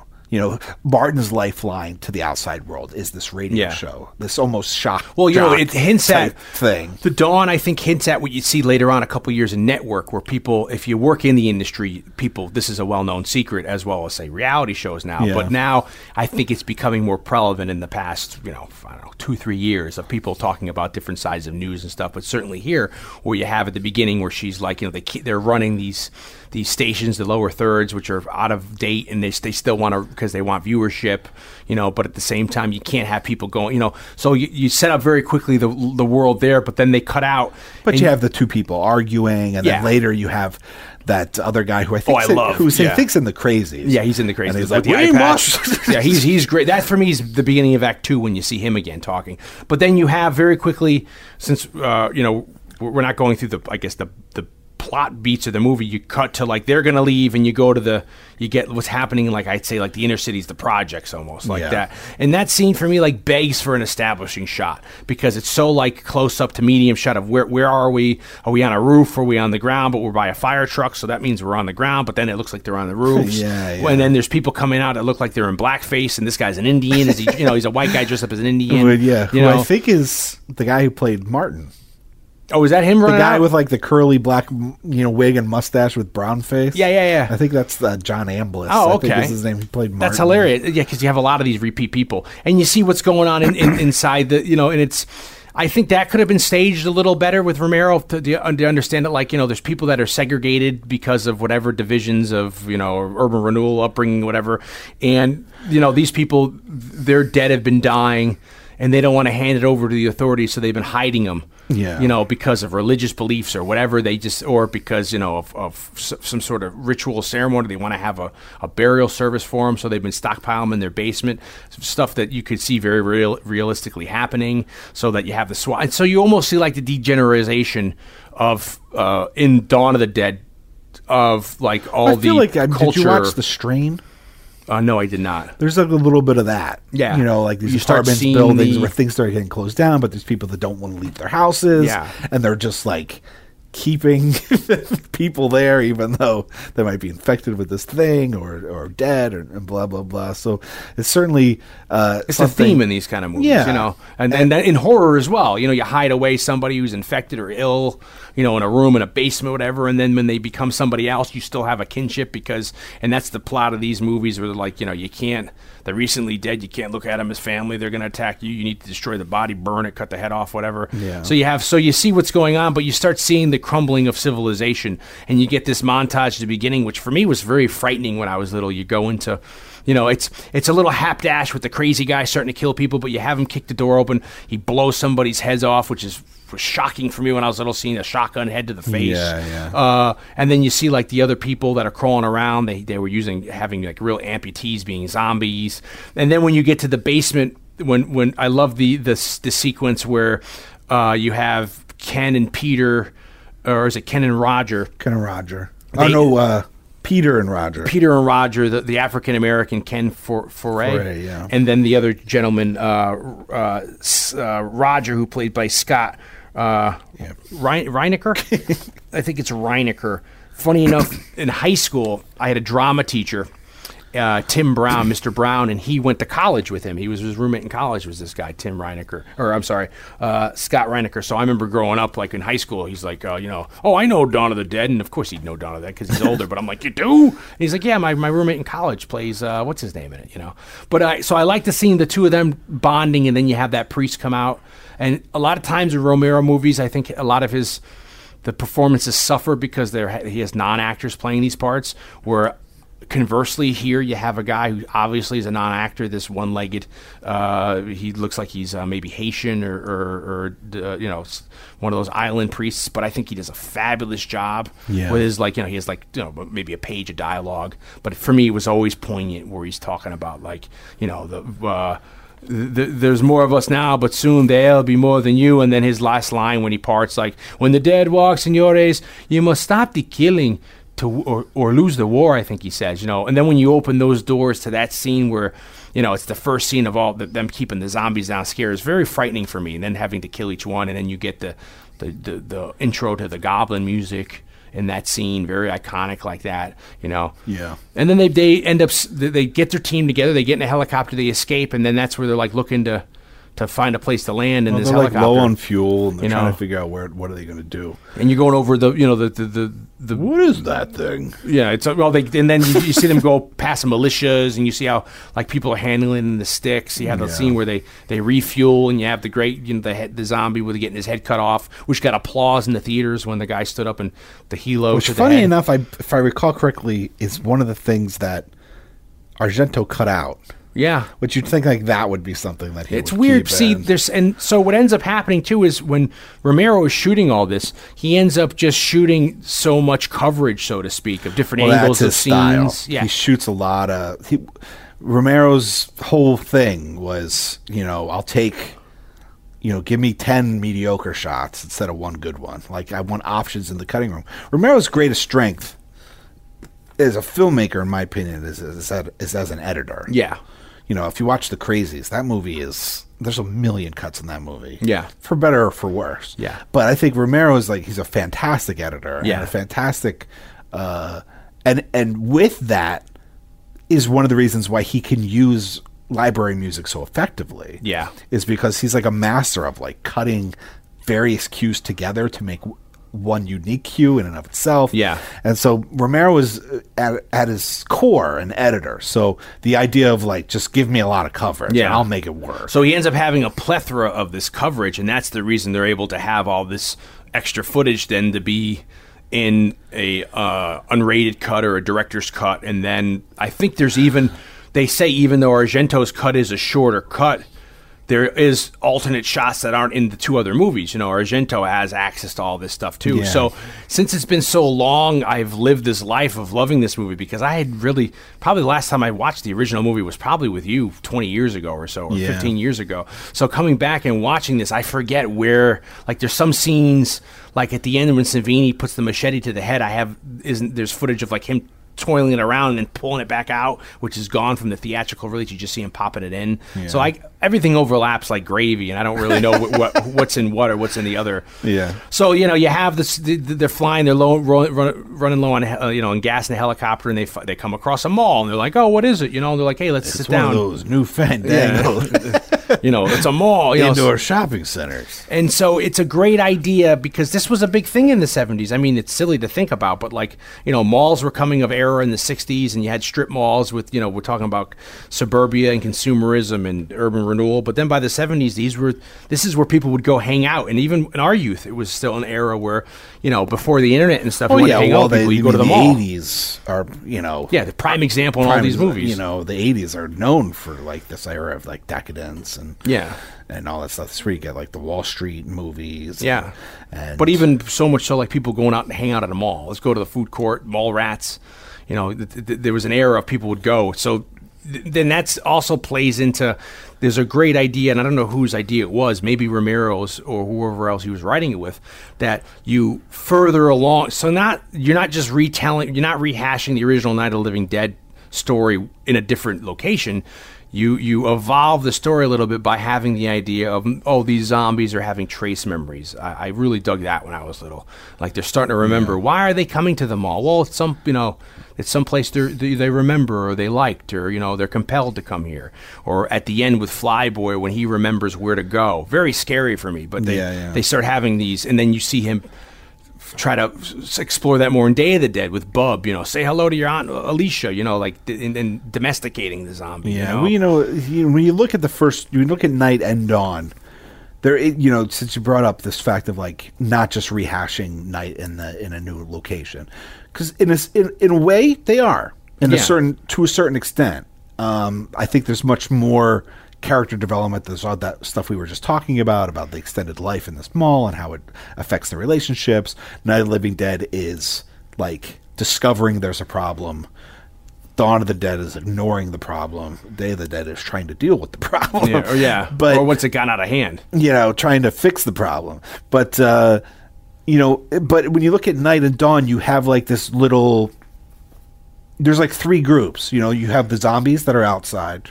You have the besieged that are inside the house or the mall, and then you have in Night you have the posse, Yeah, and in, in Dawn the replacing the posse is the the biker gang yeah, and this idea of um, that I love in Dawn is something that is all about and is is what Walking Dead is all about. I know. That's yeah. You know, like oh well, they they got their own army and they've been surviving out here for for you know for, since probably since the beginning and all this stuff. You know, what I love is like this this savage, you know, nature of the gang.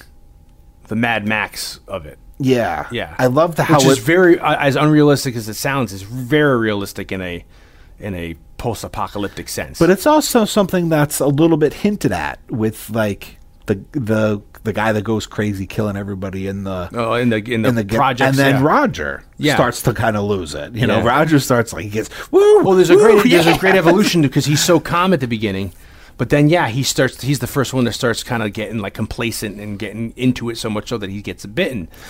Yeah, but, but it's it- always the outside forces that and even and fuck everything. even up. Peter is like, look, man. You need to chill. You need to chill out. Yeah. Like, you know, you need to pull your shit together. Yeah. Like, it's not just your life in, in your hands, it's mine too. You know, but you get like how easy it is to like lose yourself. This like lo- almost Lord of the Flies Yeah. type like aspect. You know, given these new circumstances, how easy it would be to kind of, you know, lose yourself and, and let mo- almost primal instincts kind of take over. And I also think it's interesting that like everything is about like consumption. You know, we talk about like the themes of consumerism to consume. Yeah. You know, the uh, zombies are trying to consume the humans. The humans are trying to, they're consuming like the mall. You Yeah. know, the goods in the mall. The gangs, the gang want to come in and they want to take it. They want to. It's all about like consumerism in both financial and you know in a very real Yeah. like eating sense. It's just just I you know I really liked. Maybe it's because like I haven't really visited in a long time. I don't know. if We've said it in this show a lot of times. It's fun to revisit these things because as an adult, you view things differently Yeah. with life experience or just having seen other things.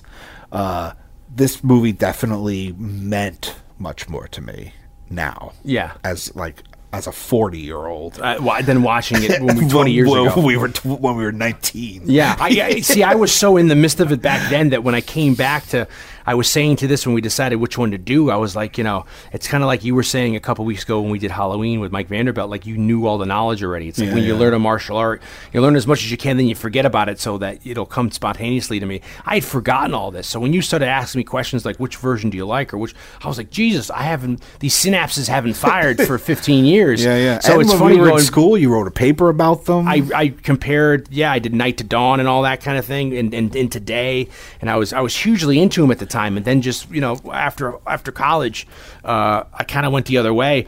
And it's it's funny because that idea Well, is some of those movies get you saw them so many times. yeah, it's like Pulp Fiction, And we've talked about I them on the show, yeah, like- you see it so you much, see them kinda like you it. you know it, and you don't ever need to watch it Yeah. again. But now, It was as- a, such an important part of your life, but then yeah, now but, it's but now as we're adults and we're revisiting these movies for the podcast, and I talk about this in the Rocky podcast, which I didn't revisit that for the podcast. I just happened to revisit it. But now, as you know, wa- watching these movies in a different time of our lives, We have a whole different These perspective on movies mean something completely Yeah. different to us now. And for me, with the Walking Dead series, uh, it was why I fell off of the comic book initially before the series even came out. Uh, and then why I've kind of fallen off out of the recent show is just because it becomes these. I don't know if it's logically, but these shows always end up in the same. well, Not the show, these stories in the same ar- arena, where it's like uh, the post-apocalyptic people getting into gangs, and it doesn't. It's not about in Walking Dead the zombies anymore. It's trying to survive.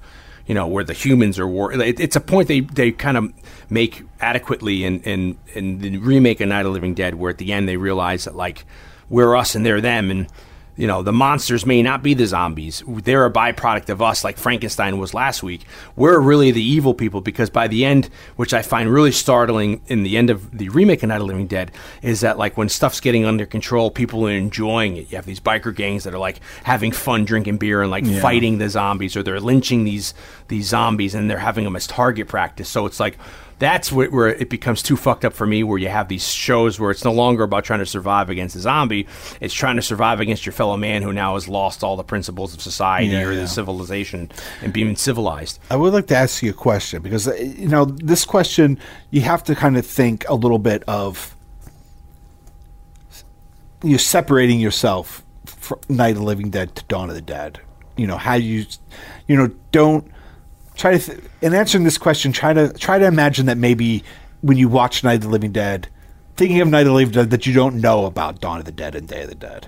The question is, you know, to me, I find it very interesting that Night of the Living the Dead, Night of the Living Dead almost ends kind of optimistically. Yeah. Like it seems like they're getting it under control. yeah Dawn of the Dead ends much more bleakly, less bleakly than the original ending, which I'm sure we'll mention just before we we have to wrap it up. But feels more optimistic. dawn feels more optimistic.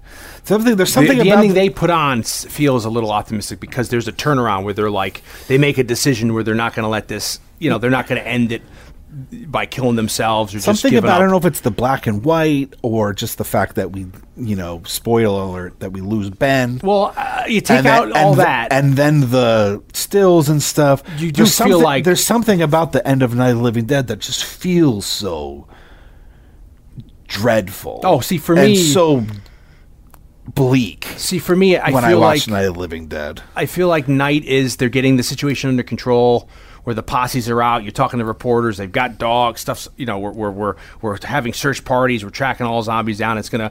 You have then then when Ben is spoiler killed at the end of night, and uh, it's 50 years spoiler alert.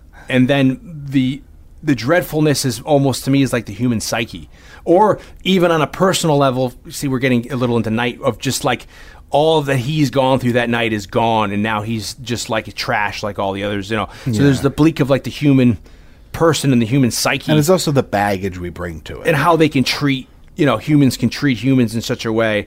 So that for me is the bleakness of like you know the savagery we bring that is acceptable, like Lord of the Flies, Yeah. into it by the end of night. Even though the, it seems like stuff's getting under Whereas control. like Dawn, they get away, but it's like to what? they got like they got like no no, gas. Yeah, who knows? They You can know, only maybe they get over that nowhere hill. to go. You know, and then you see what happens in Day. Day is completely run amok. Zombies have taken over the earth, and now there's pockets of people trying to survive. Maybe they're not, and they're trying to come up with a with a cure, which at this point is kind yeah, of well, redundant. day is the most bleak You know, from the fucking, yeah. from the get go. I mean, even just that they're living in yeah, they're living in a, like, a military mines, base. Yeah. like these military mines underground with So- no light.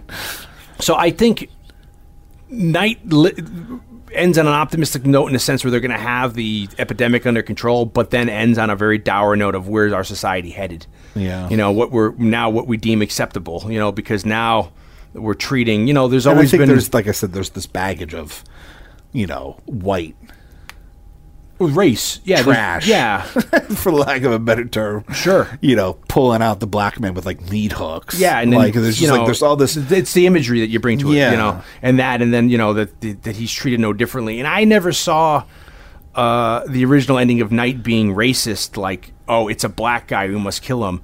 There's connotations there, but No, I I said it's the. Oh, I know, right. yeah. Like it's the baggage that we bring to Yeah. it that makes it that. yeah, and I, I but then it's not in the con. It's not in the context. Yeah. I think the ending, I think, is part of Romero.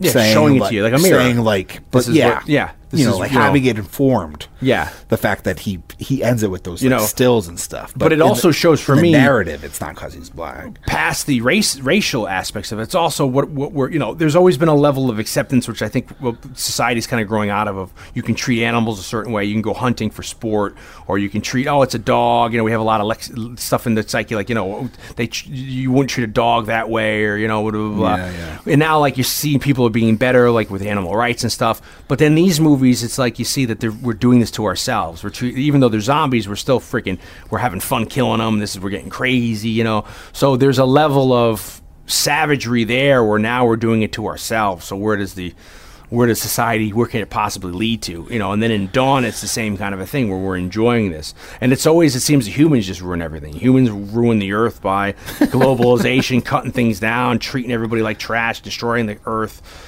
and then even in this movie like they're fine in there. They could probably live who knows how long. I mean i don't know how long they, their food's going to last or their supplies.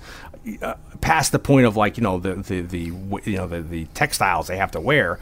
But then of course the outside forces the biker gang come and they ruin it all. It's another humans you know they're not trying to politely go up to them they're trying to like run them up and they break ruin in. it all for like nothing. yeah there's no it, but it's very realistic in that sense Yeah, they're like just they're, it's drunk not like they're going to sneak in and take over. no they're coming and in they're going to want to live there. They just want what what they don't have. Yeah, and it's and even you can argue at this point, do you need money in society? Do you need this stuff? But they're still grabbing at stuff that it's like looting. You know, they're they're still grabbing TVs. Like they're just they're grabbing. You know, blow the window open and just let all the zombies in. and They, don't want even the think space. No, they want to loot. You know, they want to loot, just- get fur coats or whatever that they, these they, we, we we want what you have in there, and then we're going to Yeah. just you know take it on the side.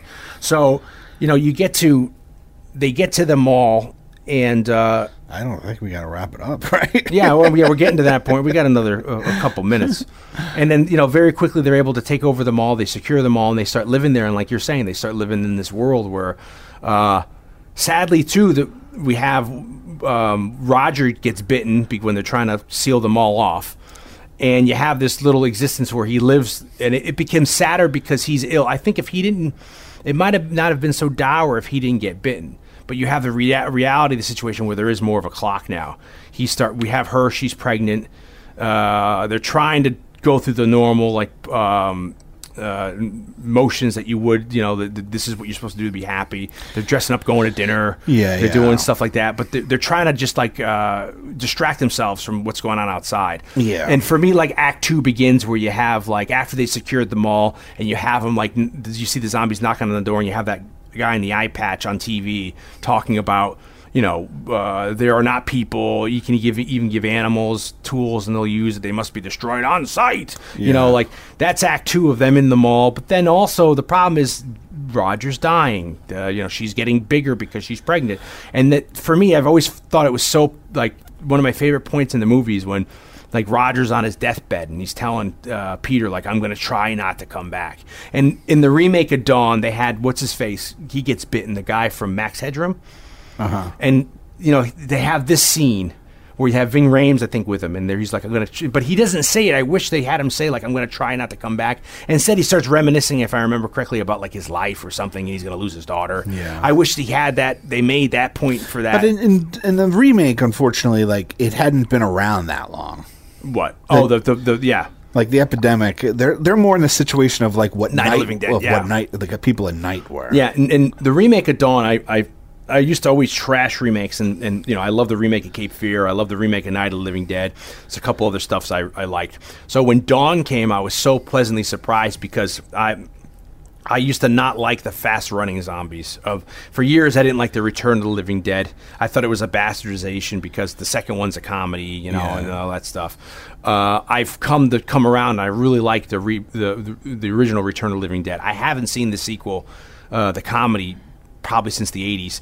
But so when I first saw the remake of Dawn in the theaters, it's a story for another day, which is it's pretty funny, but I was completely into it, even though they're fast moving and all at first. And I kind of logically tried to say, oh, maybe because they just recently died, rigor hasn't set in. So, and then when rigor sets in, they're stiff, slow walking. And then after 12 to 24 hours, when rigor releases, that's why they're fast moving zombies again, you know? So Yeah, I yeah. found it believable. But there's a lot of points in the remake that Zack Snyder's movie that I really enjoyed. And they have, they interject more people into it. They have a lot of other these situations they set up in the original Dawn that they explore in the remake of Dawn, which I really enjoyed. Um, You know, it's you know what's with this movie though. I think what's interesting is like we get the two different kinds of relationships that are most commonly portrayed in movies. You get like the romantic male female relationship, and you get the buddy relationship. yeah. Now, both in both relationships, one of those partners die, Yeah. and it's the ones that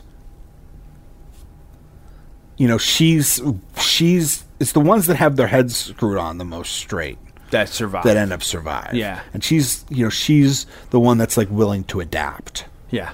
She's like, I'm, you know, I'm going to get out of what is stereotypically the female role and be part of the, and be part of this uh, in, in in a very equal and uh, almost male sense in the context of the world of the movie and and and our preconceptions as viewers. And it's Peter Ken Foree who you know just puts his head down and like grin and bears it, you know, Yeah. like deals with the situation at hand. You can see it's really getting to him when he has to kill the kids at the beginning of the airport. Like he sees the horror. I always love that when you see the people. but he f- keeps his shit together. Yeah. And then at the end, it seems like he's given up. Yeah. And this is where we get like the original ending of this, which was going to be way more bleak. Which is uh, it which up. I'm really actually really into. Which I don't know, and I and I, I don't know why I have a, a memory of seeing it because it never was released. But it's like the original ending was going to be that he was going to kill himself. because he goes. He's like, I don't want to go. yeah, you go by yourself. Which I th- I don't know seems far fetched. Yeah. That he would have left her, and Yeah. that she would have been like, "Well, I need you." Yeah, I'm pregnant and I'm driving a helicopter out of here. You know, like I feel like he would have went even if it was just for her. Yeah. Even though he didn't want to go, but he's going to shoot himself. He's got his little gun. Yeah, little Dillinger, which probably wouldn't do any damage. He's going to hit himself in the temple he's still alive.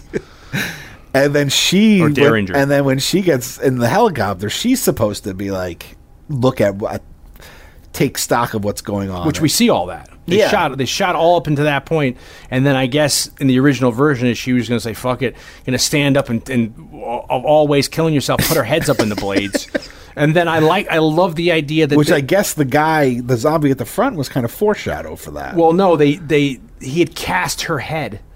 And Savini says he remembers shooting it. Romero says they didn't shoot it. Savini says I remember shooting it. but I mean, in terms of the script, to have the original zombie at the beginning of the movie get his head cut off with the blades. oh, see, was was probably in my mind seems like a script thing to say like later on so that the audiences know what she's doing. No, Savini explains it that they cast a, a dummy head to, to, to use for her. They don't use it, so he puts uh, an afro on it and paints it black, and they use it as the exploding head at the beginning of the movie. And then, since they're not going to do that scene anymore, they want to still do it. So then they Oh, sh- they, see, they, yeah. they they say, well, we have this trick, let's use it.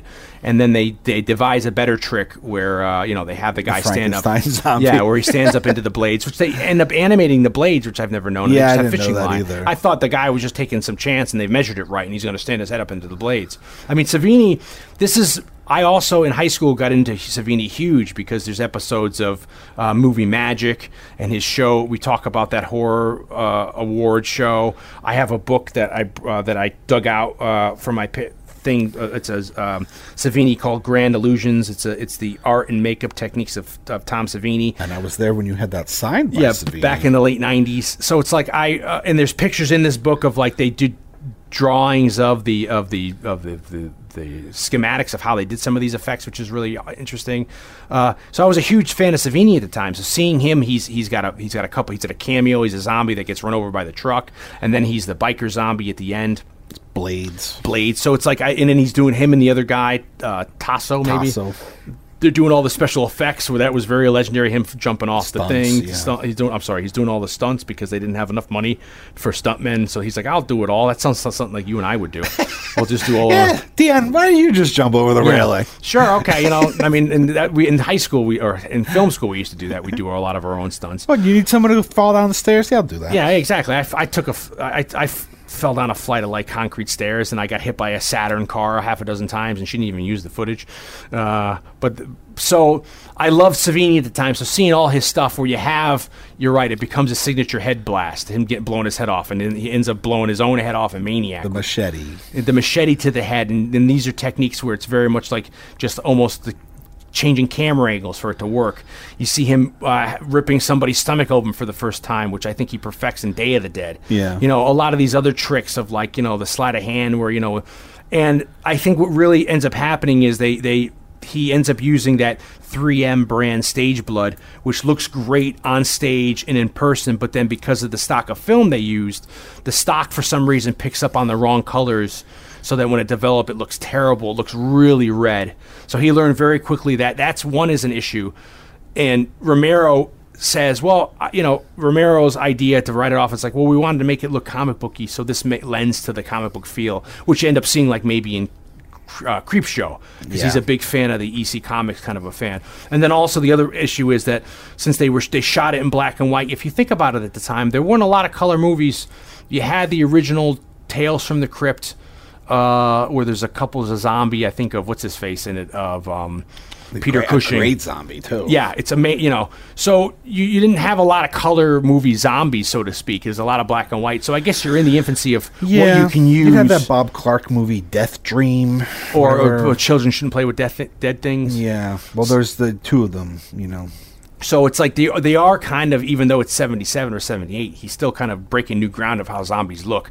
So that's the reason why you get a lot of these gray blue zombies that don't, again, photograph well. Yeah. You know, so uh, I think he makes some huge strides, Savini, in this movie of what he's able to do. Well, I mean, he'd only really done Martin.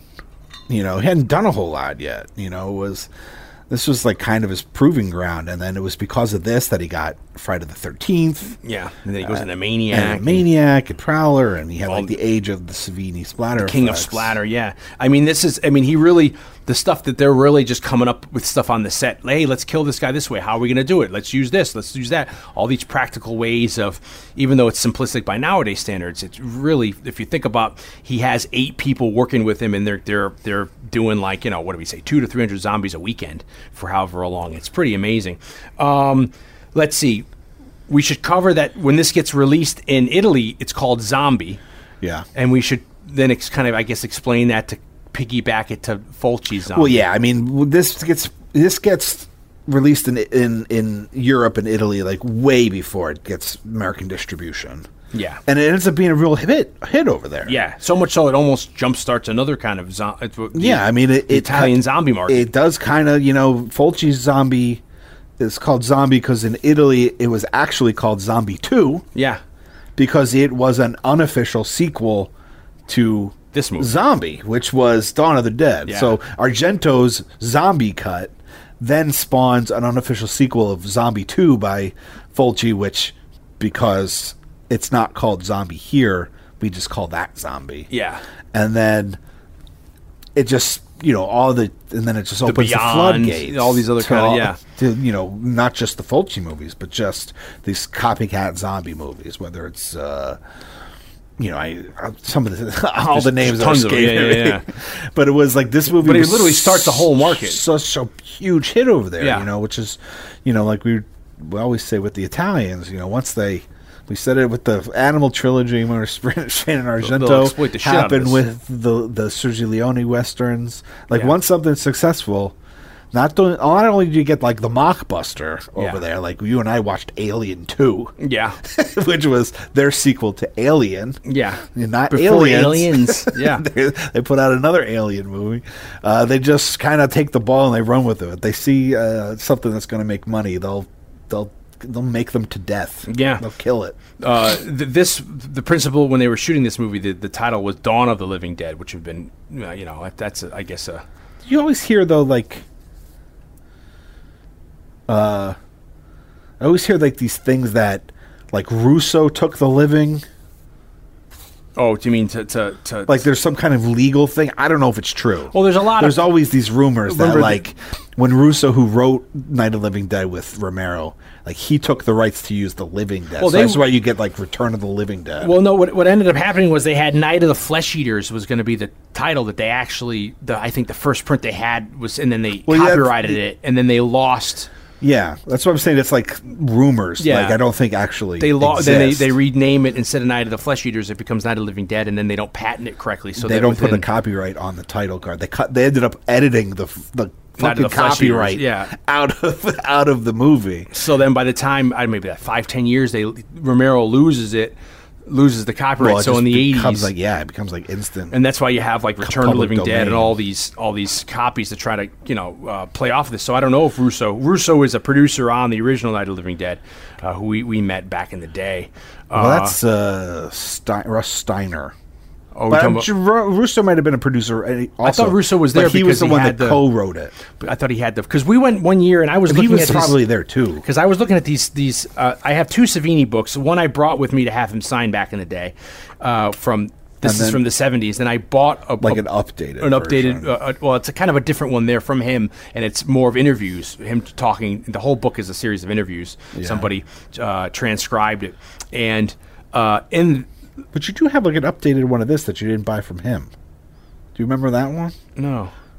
I have well, I have this. I brought with me. Then I have the one that I bought from him. But I could have sworn you bought another one. No. Maybe like Eric or somebody bought it. Uh, and then in that book I have, which I didn't bring with me, I have the original flyer of where we went at the New Yorker for that weekend, and it says in the flyer that also was there was Flyboy is at was at that signing, and also Russo, uh, Russ Streiner, who these are producers from the original movie. Yeah, yeah. So it's like I don't even remember going and seeing. Uh, I don't remember Flyboy being there, that I actor. remember I remember there us going another time, and it, was billed that all the Day of the Dead cast were going to be there. But by the time you and I got there, the Day of the Dead cast had already left. Like we missed that part of the day. Yeah, remember? And I think Argento was supposed to be there. I know they were going to do a screening of There was the one where like Argento was there and was and left by the time we got there. Yeah. And there was one where we went and Romero was supposed to be there and never came. Yeah, that was the one where Savini was at. He canceled. Yeah, because he's billed on the thing as Savini, and that was the time because they had gotten into a tiff right around the remake of Night of the Living Dead uh, that he was doing. This uh, ends up having a th- What's the name of the book? this which one? This book is called Grand Illusions. A, a learn by example guide to the art and technique of special effect makeup effects from the films of Tom Savini. I'll put a link in the cast. We can put it up to show people because I think it's out of print. And this one, uh, this is like a, I don't know, a 60s print, or not 60s. It's like an 80s printing, but it says sixth printing. So th- this thing must have been, you know, Yeah. they cranking them out at the time. This does really good at the box office, and I think it's still uh, comparatively the most profitable of his dead films. I mean, it only cost 1.5 million to make, but they grossed 55 million in 70 standards. Yeah, yeah. So that's a lot of freaking money. Well, he, you know, he even talks about they went to the Times Square to see it, and they're walking to the movie theater, and they see this line around the block. I'm like, what movie is that for? Yeah. And then they got to the front of the theater where theirs was, and they realized it was for that. Yeah, and then uh, you know, the, years later, they do a uh, there's a comic book adaptation of this movie, and that's helmed by Steve Niles. Steve Niles is the guy, the uh, writer who in co- the co- land of comic books came up with Thirty Days a Night, and then he also came up with Cal McDonald, who's a very famous like uh, uh, supernatural private detective. Um, he did the comic adaptation of this. Uh, there's a lot of cameos in this movie of a lot of country people uh, in various roles, but I think there's a big cameo that we should point out where they say it's the screwdriver zombie. So I think in the scene when they're in the uh, department When the store, mannequins, yeah. the mannequin comes alive, and, and it's a it's a maintenance worker, and he has to take the, the screwdriver out and kill him through the ear. That's because of a uh, continuity error. That Roger had put the sweater around his waist. yeah, And then they realized that in the next shot, he doesn't have the sweater out his waist anymore. So they needed something to show how he loses the sweater. So they called up John Harrison, who This late, is the guy I'm talking about. Yeah. who uh, went on to be uh, his, his assistant director on Creepshow and Day of the Dead, but then also ended up composing the original music for Creepshow. There's also a lot of library cues, and then complete and then composed the whole score for Day of the Dead. Yeah, so he- and so he came in because they, they were just friends, and so he came in to do that part. And he tells a story on my podcast where he went to a job interview after that, and he didn't realize it, but there was all like this dried blood like in his ear.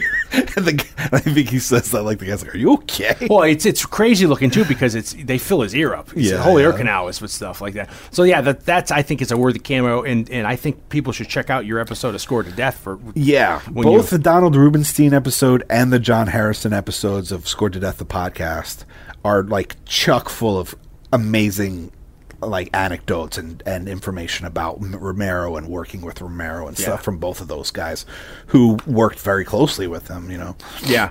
Uh, and then so when this movie's about to come out, we said they make a cut that he rushes to Cannes Film Festival to get viewed. He's not really happy with the cut, so he comes back, tinkers with it a little more, and then they're worried about getting an X rating because at the time X is now, uh, you know, uh, suggested of a pornography because you know there's a lot of X, you know, a lot of 70s porn now at this point that are getting theatrical releases. So he doesn't want to get the X and have the stigma of people thinking like there's going to be like, you know, sex in it. So he ends up releasing the movie unrated and he puts in it that, you know, people will find this shocking but there's no explicit sex in the movie. It's just for gore. And it's funny because then you say like Roger Ebert, you have people like that reviewing it and Ebert of all people, gives it a very favorable review, saying, you know, it's what you're going to expect, but it's a good, mor- almost a morale. I'm paraphrasing what he Yeah, says, yeah. but it's a good morality tale or whatever.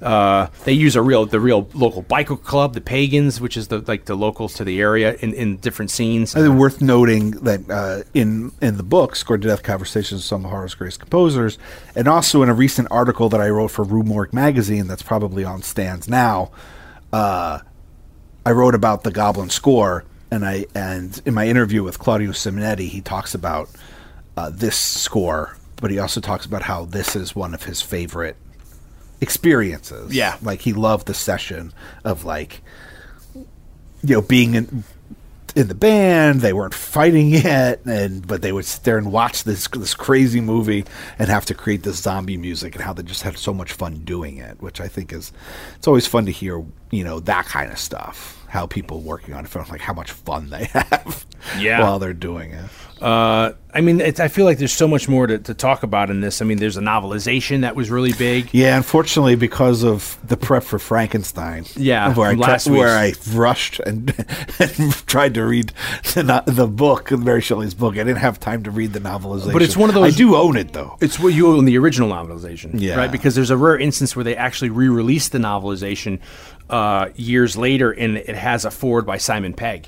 You Oh, know, yeah. so they might have maybe put it out with the success of the remake of Dawn of the Dead or with Shaun of the Dead. Yeah. you know, because I was looking at getting it and trying to read it before, but it was like two days. Like I can't read a book in two. You think? you're Yeah, to- I think it's written by, it's co-written. I think by Romero and somebody else. and they have the you know they introduced the novelization that you, you get the surnames in it you know you have uh, you know peter's last name's washington roger's last name's demarco francine's last name is parker you know it's so you have it's always nice that we like they always have like the uh, and of course Ken more. Foree went on to be in uh, a lot of horror movies. yeah He- he's in leatherface He's in Leatherface, Texas Chainsaw Massacre 3, full title. Yeah.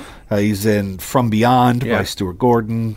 He- uh, I think he's in maybe one of the Rob Zombie Halloweens. he cameos uh, in the remake of Dawn. Uh, so does uh, what's his face? We just said Scott Reiniger cameos in the remake of Dawn as well. Savini cameos in the remake of Dawn. Yeah. Uh, and then yeah, it just seems like there's there's there's more we could talk about. It's it's I guess it's you pick your poison, like which cut you like. I I think we've already established that I'm I kind of a purist. I like the theatrical cut. I don't like losing the goblin bits that you get in the inter- in, into, into the extended cut of the film. Um, and this, you know, I think really also well, we typically don't do extended. I mean, we have. yeah. But usually I try to push to be the purist, like how we would have watched it.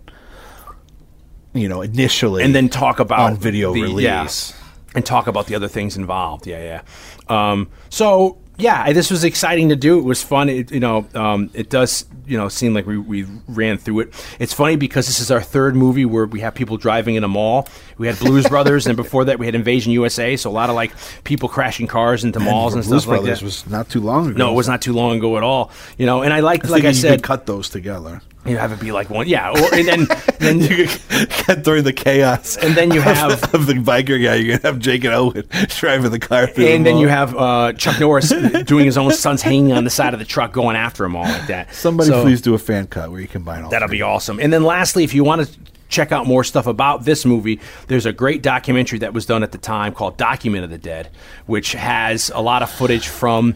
Uh, them making this and like George Romero walking around with Dario Argento in the mall talking, and you see the behind effects of the behind the scenes of Tom Savini, Yeah. and also there's footage I think of Day of the Dead ten years later of them doing the special effects in Day. I know the more recent versions of it also they Two lump- Evil Eyes. They put two evil eyes footage on there. You know, that's interesting. And then lastly, the guy Joe Pilato, I think his name is, who is in Wishmaster and Day of the Dead. Day he has a place. He has a small part in this at the SWAT team at the beginning, and he ends up becoming the sergeant or whatever the guy, the leader of the army in Day of the Dead. So a lot of the people in this world like to make up a backstory that he's not really a sergeant in the army in Day of the Dead. He's actually the SWAT team who was like a weekend warrior in the National Guard. But then when the world goes to shit, he dons his army clothes and then he's like bossing everyone around you know and that so this was really fun to do and it was really fun revisiting going back to this old you know and i think like blake said we at some point will do one of the night of living deads or both of them you know maybe we'll even do day down the line you know I would was- love to do day. you know I, um, I, I have over the years developed a huge fondness. yeah, and day was my favorite for years. I mean, I, I, you know, night is just such this this thing on a pedestal where I can't even really put it up against anything. But between dawn and day, I really used to prefer night. I'm sorry, day. And then I feel like I said dawn now is aging poorly in my personal opinion. Yeah. Like I worry people how are they going to take it, and especially now with the new remake out that's really good, you know. And there's an extended version of that, you know. So this is definitely something that really is so groundbreaking within the horror industry or the horror genre. Yeah, I mean, when we eventually do night, we'll get into more Yeah. to like the historical significance. and we'll give us us. We won't record this in a bathroom with my parents in the other room. you know, trying to use the bathroom. You know, we'll, we'll, we'll plan better to have a long epic. You know, we even have a plan. We thought, you know, we're, we're uh, thinking about uh, a little gimmick when we record night. But anyway, we hope you like what we, you've been hearing so far this this uh, season, this Halloween extravaganza season. Uh, check out the other stuff we've done. We did Frankenstein. We did uh, Halloween, uh, both 40 year anniversaries and 200 year anniversary. You can find Saturday Night Movie Sleepovers on Facebook. We're on Instagram. We're on Twitter at Sat Sleepovers. We have our own page. Uh, you can go there for site extras. Check out. We'll put a link to Document of the Dead in here. That documentary. We'll put a link to the Savini book I have, or maybe both Savini books, and anything else we can find. Blake, you have stuff. uh, Scored to Death at Scored to Death on social media, Scored to Death the podcast, and Scored to Death's conversations with some of horror's greatest composers. That, of course, is my book, and you can find that on Amazon and other places. Again, Scored to Death the podcast recently had some great interviews, Romero related interviews. So uh, they would be great companions to this if you're a big Romero fan. Yeah. And of course, you can find the show on clnsmedia.com. Yeah, we're CLNS Media. We're, we're partnered with them, so you can find us on their site too. You can find us on iTunes and Stitcher. And I think we should thank our sponsors for uh, This episode. this episode. Yeah, thank you very much. And also, you can find me. I've got a book coming out, Blood in the Streets. Uh, fiction comes out December the 4th, uh, which is a Tuesday. It's available now for pre order on Amazon. It's going to be in paperback, in ebook, as well as audiobook. So please go over there. And if you want, uh, pre order yourself a copy. Uh, you can find that on Facebook, on Instagram, and on Twitter. Uh, Blood in the Streets novel, uh, the book. Check those out. Please uh, go uh, like that page and start, you know, going there and looking for updates and retweeting and stuff like that. You can, you know, be part of the community to help push towards the release of this book, my book, Blood in the Streets, December the fourth. And we'll be back next week with with the Halloween edition of uh, Saturday Night Movie Sleepovers. A real exciting example. Uh, One thing I forgot to do the last two episodes was I want to give a shout out to Jeff, who I met at Sonic Monster Palooza. oh, okay, yeah, So, Jeff, if you're listening, keep the dream alive. yeah. And until next time. Later.